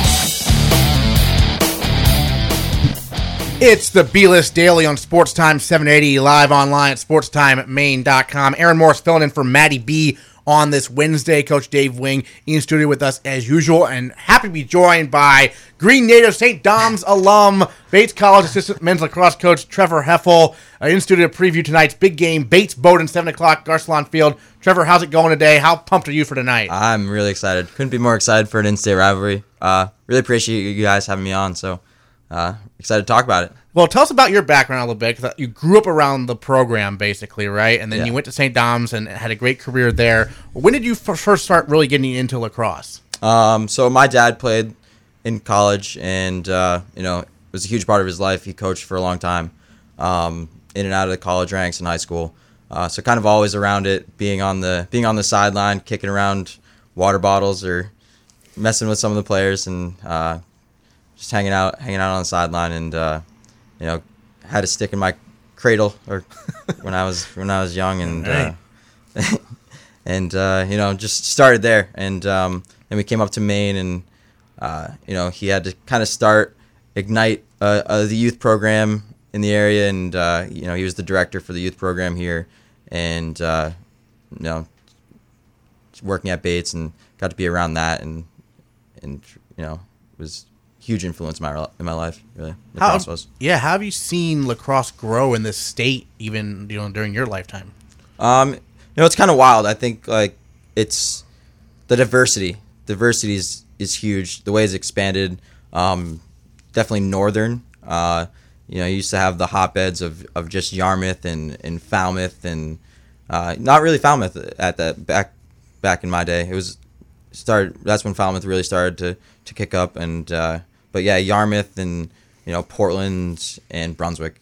It was a couple teams that competed, and, and now it's like you have Messalonskee and you know Lewiston and I think it's the fastest growing sport in the state of Maine. Probably is. yeah, yeah, sounds about right. And you know, when did you when when you after you played lacrosse in college? How did you come back to Bates uh, after growing up around the program to become a coach here? Um, so I uh, actually came back. I was I was just about to leave. Um, you know, do a little bit of traveling, and I stopped by to see Coach Lasagna. Uh, I, I would stop by and and see him every time I, I came home and had a chance to. So would would be you know doing something at Bates, just hanging around, and would shoot up to his office and say hello. And um, so right before I left, he's like, you know, kind of have this opportunity. What do you think? And uh, you know, I kind of had different plans, and then the next day I, I walked back upstairs. I was like, "Let's do it." This I'm is- in. This is yeah. Couldn't be happier for you know for that type of opportunity. So the transition from being a lacrosse player to lacrosse coach, what were some adjustments you had to make? Kind of. Um, I think you know the way you prepare for games. Yeah. Um, you know, uh, being really excited and you know being ready to play, and uh, you got to tone that down a little bit. you got to be, uh, you got to it's you got to be able to think and, and be calm and represent that, and uh, you know it's it's kind of been a, a learning process. Uh, I think the biggest thing for me it was it was definitely a bit humbling, um, and I saw that the most when uh, after my first year here, I was you know just kind of a volunteer assistant on the offensive end, um, and then got the full time job being the defensive coordinator, and it's really humbling when you realize like you know you, you've been around lacrosse your whole life, and then you go and uh, you switch sides of the ball that you don't really know, and then you realize that something you've been around so long, um, you know, you don't know that much about. you just- don't know. You don't know anything the- about. just scratch the surface. yeah. Um, so yeah, it's it's been great. It's been great.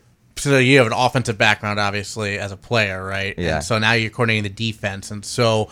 Uh, I mean, we've seen the defense this year. There's been some great, you know, players. We had a great player last year in Fred Olbrich who graduated, was an All-American. Seems like Rocco Fantonia stepped in, doing a great job this year. Tell us a little bit about him because he has been he's been on the USL uh, USILA Team of the Week twice now. yeah, yeah. Um, Rocco's put a lot of time in the off season. Um, he's a kid who's really prioritized his fitness coming into this year.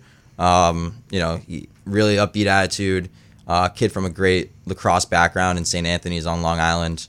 Uh, so he just knows the game really well. And something that sets him apart is his stick. His stick is unbelievable. Uh, some of the things you'll see him, you know, do tonight if you tune into the game are kind of wild, getting the ball off the ground, throwing fakes and running in transition, and uh, you know, just able to throw checks as well and do a lot of do a lot of good things with the stick that sets him apart. This season's kind of been interesting. Obviously, you guys loaded up uh, early season schedule. You faced nas- last year's national runner-up RIT in the first game of the year there um, on a neutral site, um, and obviously, you know, you can't replace a Charlie Fay, Kyle Weber, Andrew Melvin, but it seems like the team, you know, recent games has started to f- find somewhat of identity. What do you think about that? I think that's the the perfect word Yeah. for it. Um, finding that identity, uh, finding roles. Like we have, we have a lot of young guys that, um, you know, have a lot more to do with what we're doing, um, and just figuring out how much give and take in, in terms of that, uh, what their role is, and I think everything's kind of settling in of of up on a on a bigger scale of who we are, but like at an individual level, guys are figuring out who they are and, and where they fit in the grand scheme, and it's you know kind of a we we have to start late, so um, you know, Right. that that hindered that a little bit as well. But you know we're in a pretty pretty strong trajectory that we hope to you know keep that going upwards. Number of Mainers on the team, including I think three guys from Falmouth who Yeah. this year, right? Uh, is that the Fay effect somewhat, or um, you know, uh, we've had a really great connection with them. You know, Yeah. with, uh, Coach Mike LaBelle, who's actually one of our assistants, um, was the coach at Falmouth before coming here. Mhm. The head coach at Falmouth. Um, That so you know, yeah, we, yeah, we had a great relationship with that program. Um, whether it be, you know, through Mr. Fay and Charlie Fay and, and Coach LaBelle. Um, you know, and just really fortunate to have those kind of connections with Coach Lasagna and, and guys around the state. And, What uh, you know, thinking about the game tonight, for instance, against Bowdoin, the weather could be off. I mean, uh, the field could be a little little wet, and the the ball and everything else is probably going to get wet. What what kind of changes do you have to make when the when everything's wet? Yeah. Um, so I'll, I'll throw a lacrosse term at you. Uh, sticks bag out, um, which means the pocket will like will get deeper and Droopy, yeah. Yeah, yeah, and the ball will kind of stick in your stick or release a little bit early. So your release points kind of has to change. Um, but you know, with kind of there've been advances with technology in like terms of the mesh and the way sticks are strung that sticks are a little bit more water resistant, but could get a little sloppy definitely with with the conditions. Now on the spot, do they ever tighten up the shooting string, or they just change their release point? Um, you know, tightening up shooting strings. Whether you'll be, you'll see a lot of guys probably throughout warm ups trying to figure that out, messing with their sticks. Um, you know, that's going to be the kind of effect. Guys, guys are going to probably stay more consistent with their release points and mess with their sticks a little bit. Sure. I, I told uh, Aaron before he got here that when I coach lacrosse, I'm a baseball guy. Yeah. So I said to the seniors, you need to teach the young kids about the shooting string because I have no idea what to do with it or whatever. It, it's much more intricate sport than people think it is. Yeah. Well, Yeah. It really is. when you have someone who's maybe coming to like one of their first lacrosse games, or you know, maybe been watching it for a little bit, but they don't maybe know certain details. What's something people should know about lacrosse or maybe understand it better? You know, conceptually almost. Um, relating it to other sports. Yeah. Um, so when you're looking at like a full field aspect, you're kind of looking at you know soccer type of spacing, and then when you look at like a half field when teams are playing like a six on six, that's more relatable to you know think about basketball, but you play basketball with 10 yards behind the behind the rim. So you add you add an extra guy and 10 yards behind the rim, and you, you kind of have basketball hockey type of type of look. yeah, I, I, it reminds me of like hockey on grass, Yeah. basically, sort of, or on turf. Yeah. you're, you're in this But, case, but hockey and, and, and soccer and whatever, that- like you say, it's the same concepts. Using the alleys and and uh, trying to defend to the to the boundary as opposed to letting them run down the middle, and you know, same thing you do in ice hockey. Really. I love I love the rule also when you shoot, whoever's closest gets the Yeah. ball back. yeah, oh, it keeps the game much faster. And Yeah, is that a keeps it new going. rule? No. Somewhat? No, it's been around No. a while. Okay, Yeah. one of our players told They- me he thought it was a new. well, they rule, wanted but- to no, they wanted Yeah. to make sure that people would shoot. Yeah. Otherwise, if you thought you're going to lose the ball, you don't shoot. Right. You know. So, um, tell me about that. I mean, it's the first sport that I coached where, um, because it's divided up by offense and defense, Mhm. and because the middies go back and forth, but um, it's so interesting because they do s- different things. The the long sticks play a totally different game than the attacks Yeah. do. Now you were an attack, Yes, I was. so um, now that you're coaching more on the defensive end, defensive end or defense in general. Um, defense in general. Uh, So in other words, you when the other team gets the ball, you're talking about riding them and all the things that you do as a defender. Do you get a Do you get a long stick? Can you can you control the ball or because that's a totally different skill than it is when you're a, you Yeah. got a short stick. It really is. So you can use a long stick, all right? Um, so part of my yeah, part of my process of like of you know getting better at understanding is I've like when I go and play during the summers or I go and play in men's league, I'll pick up a long stick and uh, I've kind of like it's kind of weird. I've devoted myself like I, I think now like I only want to stay on the defensive side of the ball. I really like it and I've like kind of devoted myself like I'll go and play and I'll go and play defense in the summers and I like I really like it. And I, I said the same thing when you when you play defense in ice hockey. You you see the whole the whole ice just like you do in, in lacrosse. You see the full field, whereas the guys, especially the middies, are going back and forth. They see little chunks of it. But when you're when you got a long stick in hand, you're looking at the big picture. Where can I get the ball to somebody on the move in a space, you know, and so on. So it, it it's a very different game. It really is. Yeah. And you do feel both my kids played ice hockey and they played defense, both of them. Responsible. I'm responsible for making sure that they don't score. So it gives you a really good feeling when they don't. It Yeah. really does. Yeah, and your mistakes Ooh, big. turn up. Yeah, they, they show up on the scoreboard. Yeah, they whereas do. if you're on offense, not Yeah, not so no much. big deal, Yeah. right? How, how much? I mean, assuming you spent a ton of time with our goalkeepers over there at Bates. Also, I mean, and that's another position that's you know you didn't play necessarily. So how do you work with them? Um, so funny thing, actually, my, my freshman year of high school, I started in the goal for Okay. our for our varsity team. um, my dad was a goalie, so I spent a lot of time uh, Mhm. learning the craft. Um, but he's actually helping out with our team, and he's he's the goalie coach. Um, Okay. So he has a lot of that responsibility, and um, you know, that's a great core group of guys in specialized positions. So, got to be specialized coaching. Well, yeah. For those who don't know, Dave Haefele, Trevar's dad, uh, equipment manager over there at Bates, does uh, assistant equipment. He does basically everything though uh, for lacrosse and for uh, a lot of other sports, basketball and, and so on and so forth. But um, so he is on the coaching staff though this year. So what's that been, Yeah. dynamic been like? it's awesome. Um, so you look at the group of of coaches. Um, you know, it's been uh, it's an interesting group. yeah, it's it's awesome. Um, so I grew up actually being coached by all these guys. Uh, Yeah. Coach Fournier um, from Lewiston, uh, formerly from Lewiston, and and his sons are there now with the high school program. Uh, Coach LaBelle, who coached against me in high school. Um, my dad, obviously, and, and Coach Lasagna. Um, you know, spent a lot of hours together on the on the Bates turf, and um, you know, kind of grew up learning from those guys, and then now being able to coach with them is is, cra- is a crazy full circle effect of, and a, a real family atmosphere. Honestly, it's really open and, and nice. In coaching high school lacrosse, I had this sense that they wouldn't always catch the ball when it was thrown to them. So ground balls and picking them up was going to be really important. So that was number one. We spent inordinate amount of time on ground balls. You know how to how to get them, how to block somebody else off from getting them, and so on. And face-offs. I figured if we have the ball and they don't, we're going to be better off.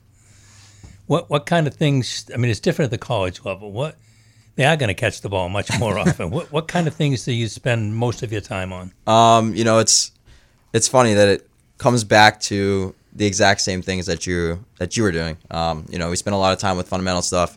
Uh, you know, it'll, what fundamentals we're focusing on are determined right now by the opponents we're playing, but you know, not much changes except the focus of the fundamentals that we're working on. Whether we do well in the last game, how our approach is to certain fundamentals allows us to a more big picture the way we do go about our fundamentals lead to bigger picture schemes and stuff. But we spend a lot of time mostly on fundamentals, honestly.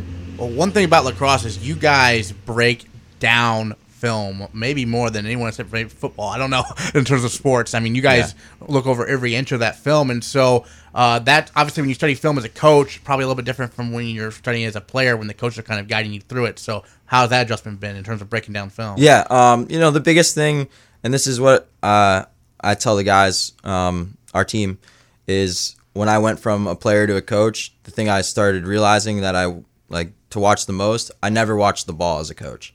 I watch everything that's going on around the ball as a player. Um, before I really had you know the same type of uh, you know the way I looked at the game was different. So I just watched the ball, and now I I missed the ball, and I'll have to replay and see what happened with the ball because I'm watching everything else that's going on at bigger picture level. All right. So without giving anything away, what have you noticed about Bowdoin? What are they going to bring to the table tonight? Um, they have a really strong, really strong first midfield. Um, they have they're really experienced team. Most of their guys are seniors. Uh, you know, they play five or six guys at the attack that are all very skilled, have different things to offer. Um, so, you know, being aware of, of who's out there is important, but that first midfield kind of anchors everything they do. Not giving up, you know, unassisted goals to those those big Dodgers coming down uh, is a huge is going to be a huge part of the game. Yeah, because one of the risks on a face-off, if you don't win it, that face-off guy can really penetrate your defense pretty quickly and, Yeah. and cause some problems, right? That's Yeah, yeah, that that that's a huge part of their game Yeah. actually. Um, their face-off guy's about sixty-two percent on the year, and he's, he's faced really good competition so far. And he's really aggressive in what you're just talking about, pushing that ball forward, and um, they score a lot of big goals that way. Well, and last year's game was so thrilling, right? Remember la- uh, last year at- at Bowdoin, Bates did not like have to lead until like the last like minute, right? Hey, I mean- that's when it counts, right? Exactly. what do you remember about that game? Because that game was Uh, that game was epic. yeah, that was wild. Um, you know, just it was up and down. Um, their goalie made a lot of big saves, uh, and you know they were really hammering us for the first three quarters, and then kind of everything just started clicking once the fourth quarter came around. We had a really big fourth quarter. Um, you know, Freddie Olbrich, I remember stepping up big time, making causing a couple turnovers late, and then uh, you know we were able to to put the ball in the net a couple times. And I remember, you know, the last play of the game with uh, you know. You know, all guys that were actually seniors. You know, Jake Walsh making a big play to Andrew Mhm. Melvin, throwing it to Kyle Weber, um, and scoring a, a huge goal. That was really exciting. Um, but yeah, it's going to be definitely a different look for us. They're going to see a different Bobcat team, and you know they have a lot of the same guys. It's going to it's going to be a lot of fun. You were with the squad in 2015, right? Uh, when they made the tournament for the first time. Yeah. yeah, yeah. So that year, I feel like there's a lot of parallels maybe to this season because that year you guys came into April. Uh, you know, with four losses, and you guys have th- that right now this year, and then you just went undefeated in April. So do you do you look back to that season? Does the team look back? At, uh, does the coaches look back at it at all? Uh, yeah, that's funny that you asked that. I was actually just thinking about that, kind of making parallels to that in my Yeah. own head of you know, uh, very similar type of situation, and you know, a team that found itself as a team as the year went along, and you know, with you know similar talents, and you know, I. I do see a lot of this team in, in that team. It's hard to compare, Yeah. you know, season to season, but there's, I, it's yeah, there's a parallel to me as well. Hopefully, like right? Hopefully, yeah, we could see yeah. another April like that April. but um, from a recruiting perspective, I know you were in this coach in terms of the NESCAC and yeah, assistant coach. Obviously, you're you're relied on to help out with that a lot. So, what's that process like? Um, you know, the sport of lacrosse is kind of wild in that aspect. Um, there's an unbel- with the growth of the game. There's an unbelievable amount of camps and prospects days and whatever you want to call them all around the country. Uh, my job is really to try to be at as many as possible. so I, you know, spend you know June and July take maybe five days off, and the rest of it I'm on the road. You know, on a plane, driving my car. You know, in a in a, in a dorm room on some old bed, but uh, uh, you know, it's it's kind of cool. You know, you get to spend a lot of time with the same people, and it's, it makes a makes for a nice community of you know all those assistant coaches, all those other coaches that you see and spend time with, and creates a really great community around the game. And um, you know, and it's kind of wild though. It's kind of wild. When you get the chance to talk to kids, I know there's rules about that, but when maybe when they come to campus, or what do you tell them about Bates and uh, in general and about Bates lacrosse? Yeah. Um, so one of my favorite questions is, you know, what sets Bates apart? You know, everyone has that question of it's all the same kids, you know, looking at all these NESCAC schools really, um, and they're trying to figure out what sets Bates apart. Uh, I tell them two things, you know, the feel, um, you know, what Bates has to offer in terms of the feel of the people there, um, you know, the feel of the school, of what it has to offer. It's definitely a different feel compared to the other schools, um, you know, and the people, really, the community. Community is what I say. Uh, you know, the community of Lewiston, Auburn, and how Bates integrates into that, and you know, the community of students, and you know, Bates. Bates is, you know, a holistic type of place. I think. Um, you we have kids that are into a whole bunch of other different things, active in another a lot of other groups, and you know it's something different. Um, you know, sometimes lacrosse players are just lacrosse players, and um, I think Bates or athletes are just athletes, but I think Bates uh, tries to tries to change that stigma. Well, a good example of change that, stigma. Miles Smith, men's lacrosse, is also student body vice president. So there you go. yeah, right? yeah, and Miles is a great kid, one of one of the best, and you know, yeah, he's a great representative of our team, and you know, the school, the school in general, absolutely. I know Peter Lasagna um, has a team in the community a lot, doing lots of community service projects as well, right? Yeah. What what do you, how much are you involved in that in terms of uh, you know what what the team is doing off the field? I guess. Yeah, um, you know that what I just said about the holistic type of thing. Yeah. Uh, Coach Lasagna represents that and enforces that and creates that. You know, he's a huge representative of that. Um, he does a really great job of that. Um, you know, being he's a huge community guy. Uh, you know, his wife Holly is um, actually a councilwoman in uh, Auburn, and you know, Coach Zani is part of a lot of great groups, and you know, gets the guys involved in those, and you know, it's it's a really great thing to see. So, did you think? Did you ever have aspirations to be a coach?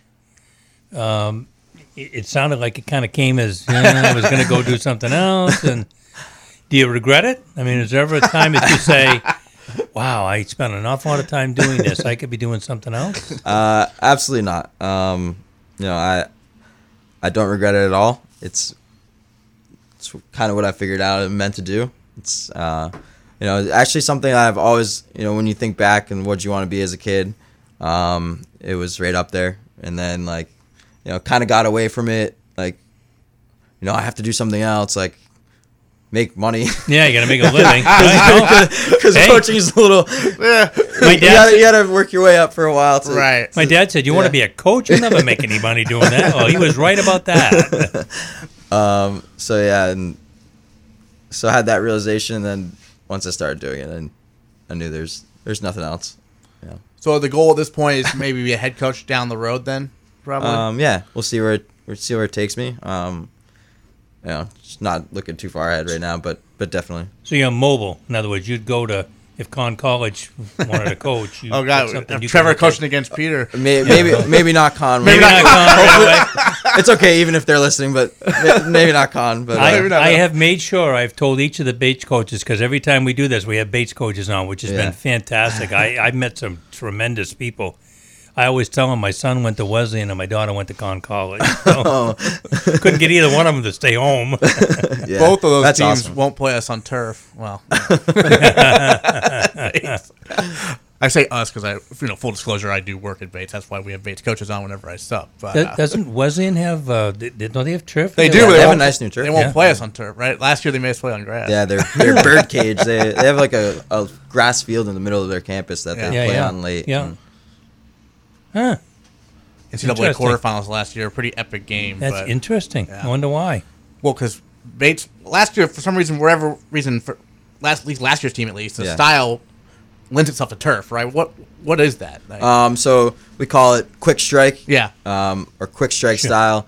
We like to be, always be attacking once we get the ball on our sticks. Um, you know, always we never let the defense rest type of type of thought process.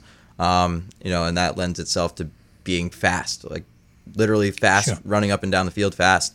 Um, you know, and, and grass kind of is a little bit slower. Yeah. Um, plays in. Plays I, I can remember when I was coaching at Oak Hill, we played in the playoffs at Yarmouth, and they played at NYA. on the turf. Mm-hmm. And my kids were absolutely the first quarter was shocked because Yarmouth would get the ball beyond the goal line, and the long stick would simply air airmail it, and it would take a couple of bounces very nicely on the turf and land right in the attack's cross, and boom, they're on a fast break like crazy. My kids are looking like, what? What just happened? Seriously, because that doesn't happen on grass. No. grass is going to skid, and it's not going to stay up where you can catch it. And it was, it's a, it's a totally different game on turf. I think. Yeah, There's any it is. Bounce of the ball, the speed of the game. Sure, speed of the game Yeah. is incredible. One thing that I find great about the men's lacrosse team is there's a lot of creativity. I feel like on that roster. I, we were talking about the weather earlier, and I don't know if you know about this, coach, but there is no team more prepared for the weather than Bates men's lacrosse team because they have an Instagram account, Bates Imlax Weather, where two of our players maintain it, where they send out Instagram updates um, about the weather, and they do like video skits and stuff like that, and it's hilarious. Great. You were laughing. I mean, uh, how, that that started last year, and it's obviously been a big hit, right? Yeah. um, so when freshmen come in, Yeah. uh, there's always a, a lunch man who needs to know the lunch every day. They'll like they'll like yell his name. Hey, what's the lunch today? Yeah. Or like call him. Apparently they'll call him whenever he's doing. what's what's for lunch today? Yeah. And a weatherman and Right. uh, Otis, who's the guy who who's the player who runs it. Yeah. Um, was it last year? He was the weatherman, and he turned it into this the uh, an Instagram account, and uh, you know it's just been ran away ever since. He's a chief meteorologist. But it's a self-described title. but it's great though. You know that that makes it fun. It gives you something to look forward to. You know, let's face it, uh, the grind of any season, even though spring sports in Maine tend to be pretty quick, yeah. the grind of any season, you gotta have fun. You, you get you gotta be able to smile and look forward to going in and seeing the guys or gals, whatever sport you're playing, you know, and enjoy it. You gotta be able to enjoy it. Yeah. Definitely, uh, they definitely enjoy that account. I do as well. I'm making a video on it right now. I did have one other quick question. It, it's been on my mind. When when I coach in high school, you, sometimes you don't have the depth. So we would say to our middies, next face-off, you're going to play attack, and the attack going to play midi, so that they can. I don't want to say rest because that's not the right term for it, but you know what I mean. They're not Yeah. going to race up and down like you do when you're a midi. Do you do things like that in college, or do you have enough depth? You don't don't worry about that. Um, that's funny you say that. Um, so the game in college is a little bit more specialized. We'll have offensive midfielders who are on playing offense and they'll Sure. come off the field. Yeah. We have specialized defensive midfielders, you know, specialized face-off guys. Um, but we do have a guy, Clark Jones, um, who will do that. He'll we'll have him running in the midfield. Um, you know, he's a great wing guy, great on the ground.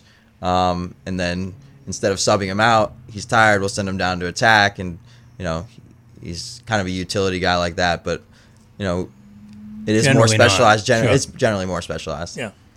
Yeah, and I, uh, it's taken me a while to learn all the intricacies. Intricacy, I can't pronounce that word. All the uh, details about men's lacrosse Sure. uh, and and women's lacrosse. Oh, women's Bates. lacrosse, totally totally different. different, Yeah. rules and everything. And I just learned about offensive defensive midfielders like a few weeks ago from Otis because I was talking like I was asking Otis all these questions like these are dumb questions, but I gotta know them, and he was explaining to me every, everything. Oh, that's interesting. Okay, and then you have one long stick midfielder. Yeah.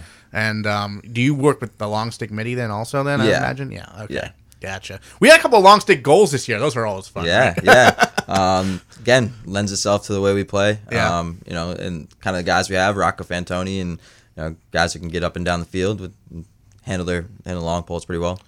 All right, we're almost out of time here. Eleven fifty nine. We have to sign off here in just a minute. But uh, before we let you go, Trevar, any other thoughts about tonight's game? What you're most looking forward to? Uh, Bates versus Bowdoin, obviously the, the, the iconic Yeah. rivalry in the NESCAC. I would say. It's always a little bit personal. Everyone Yeah. everyone has something that's a little bit personal in this game. Um, all these kids know each other and have known each other for a lot longer than you'd think, and they go abroad together, and you know, really is really is personal. We spend a lot of time with their staff, and these kids spend a lot of time around each other. So uh, there's a lot of things that are similar between us, and you know, it's really really fun. Let's do it tonight, seven o'clock, Garcelon Field. Should be a little bit rainy, but Bates will be prepared. Trevar Haefele, thanks so much. Thank Coach- you so much. Yeah, Coach Dave Wing, thanks for being with here as well. My name, my name is Aaron Morse. Maddie B should be back tomorrow. This has been the B List Daily on Sports Time 780.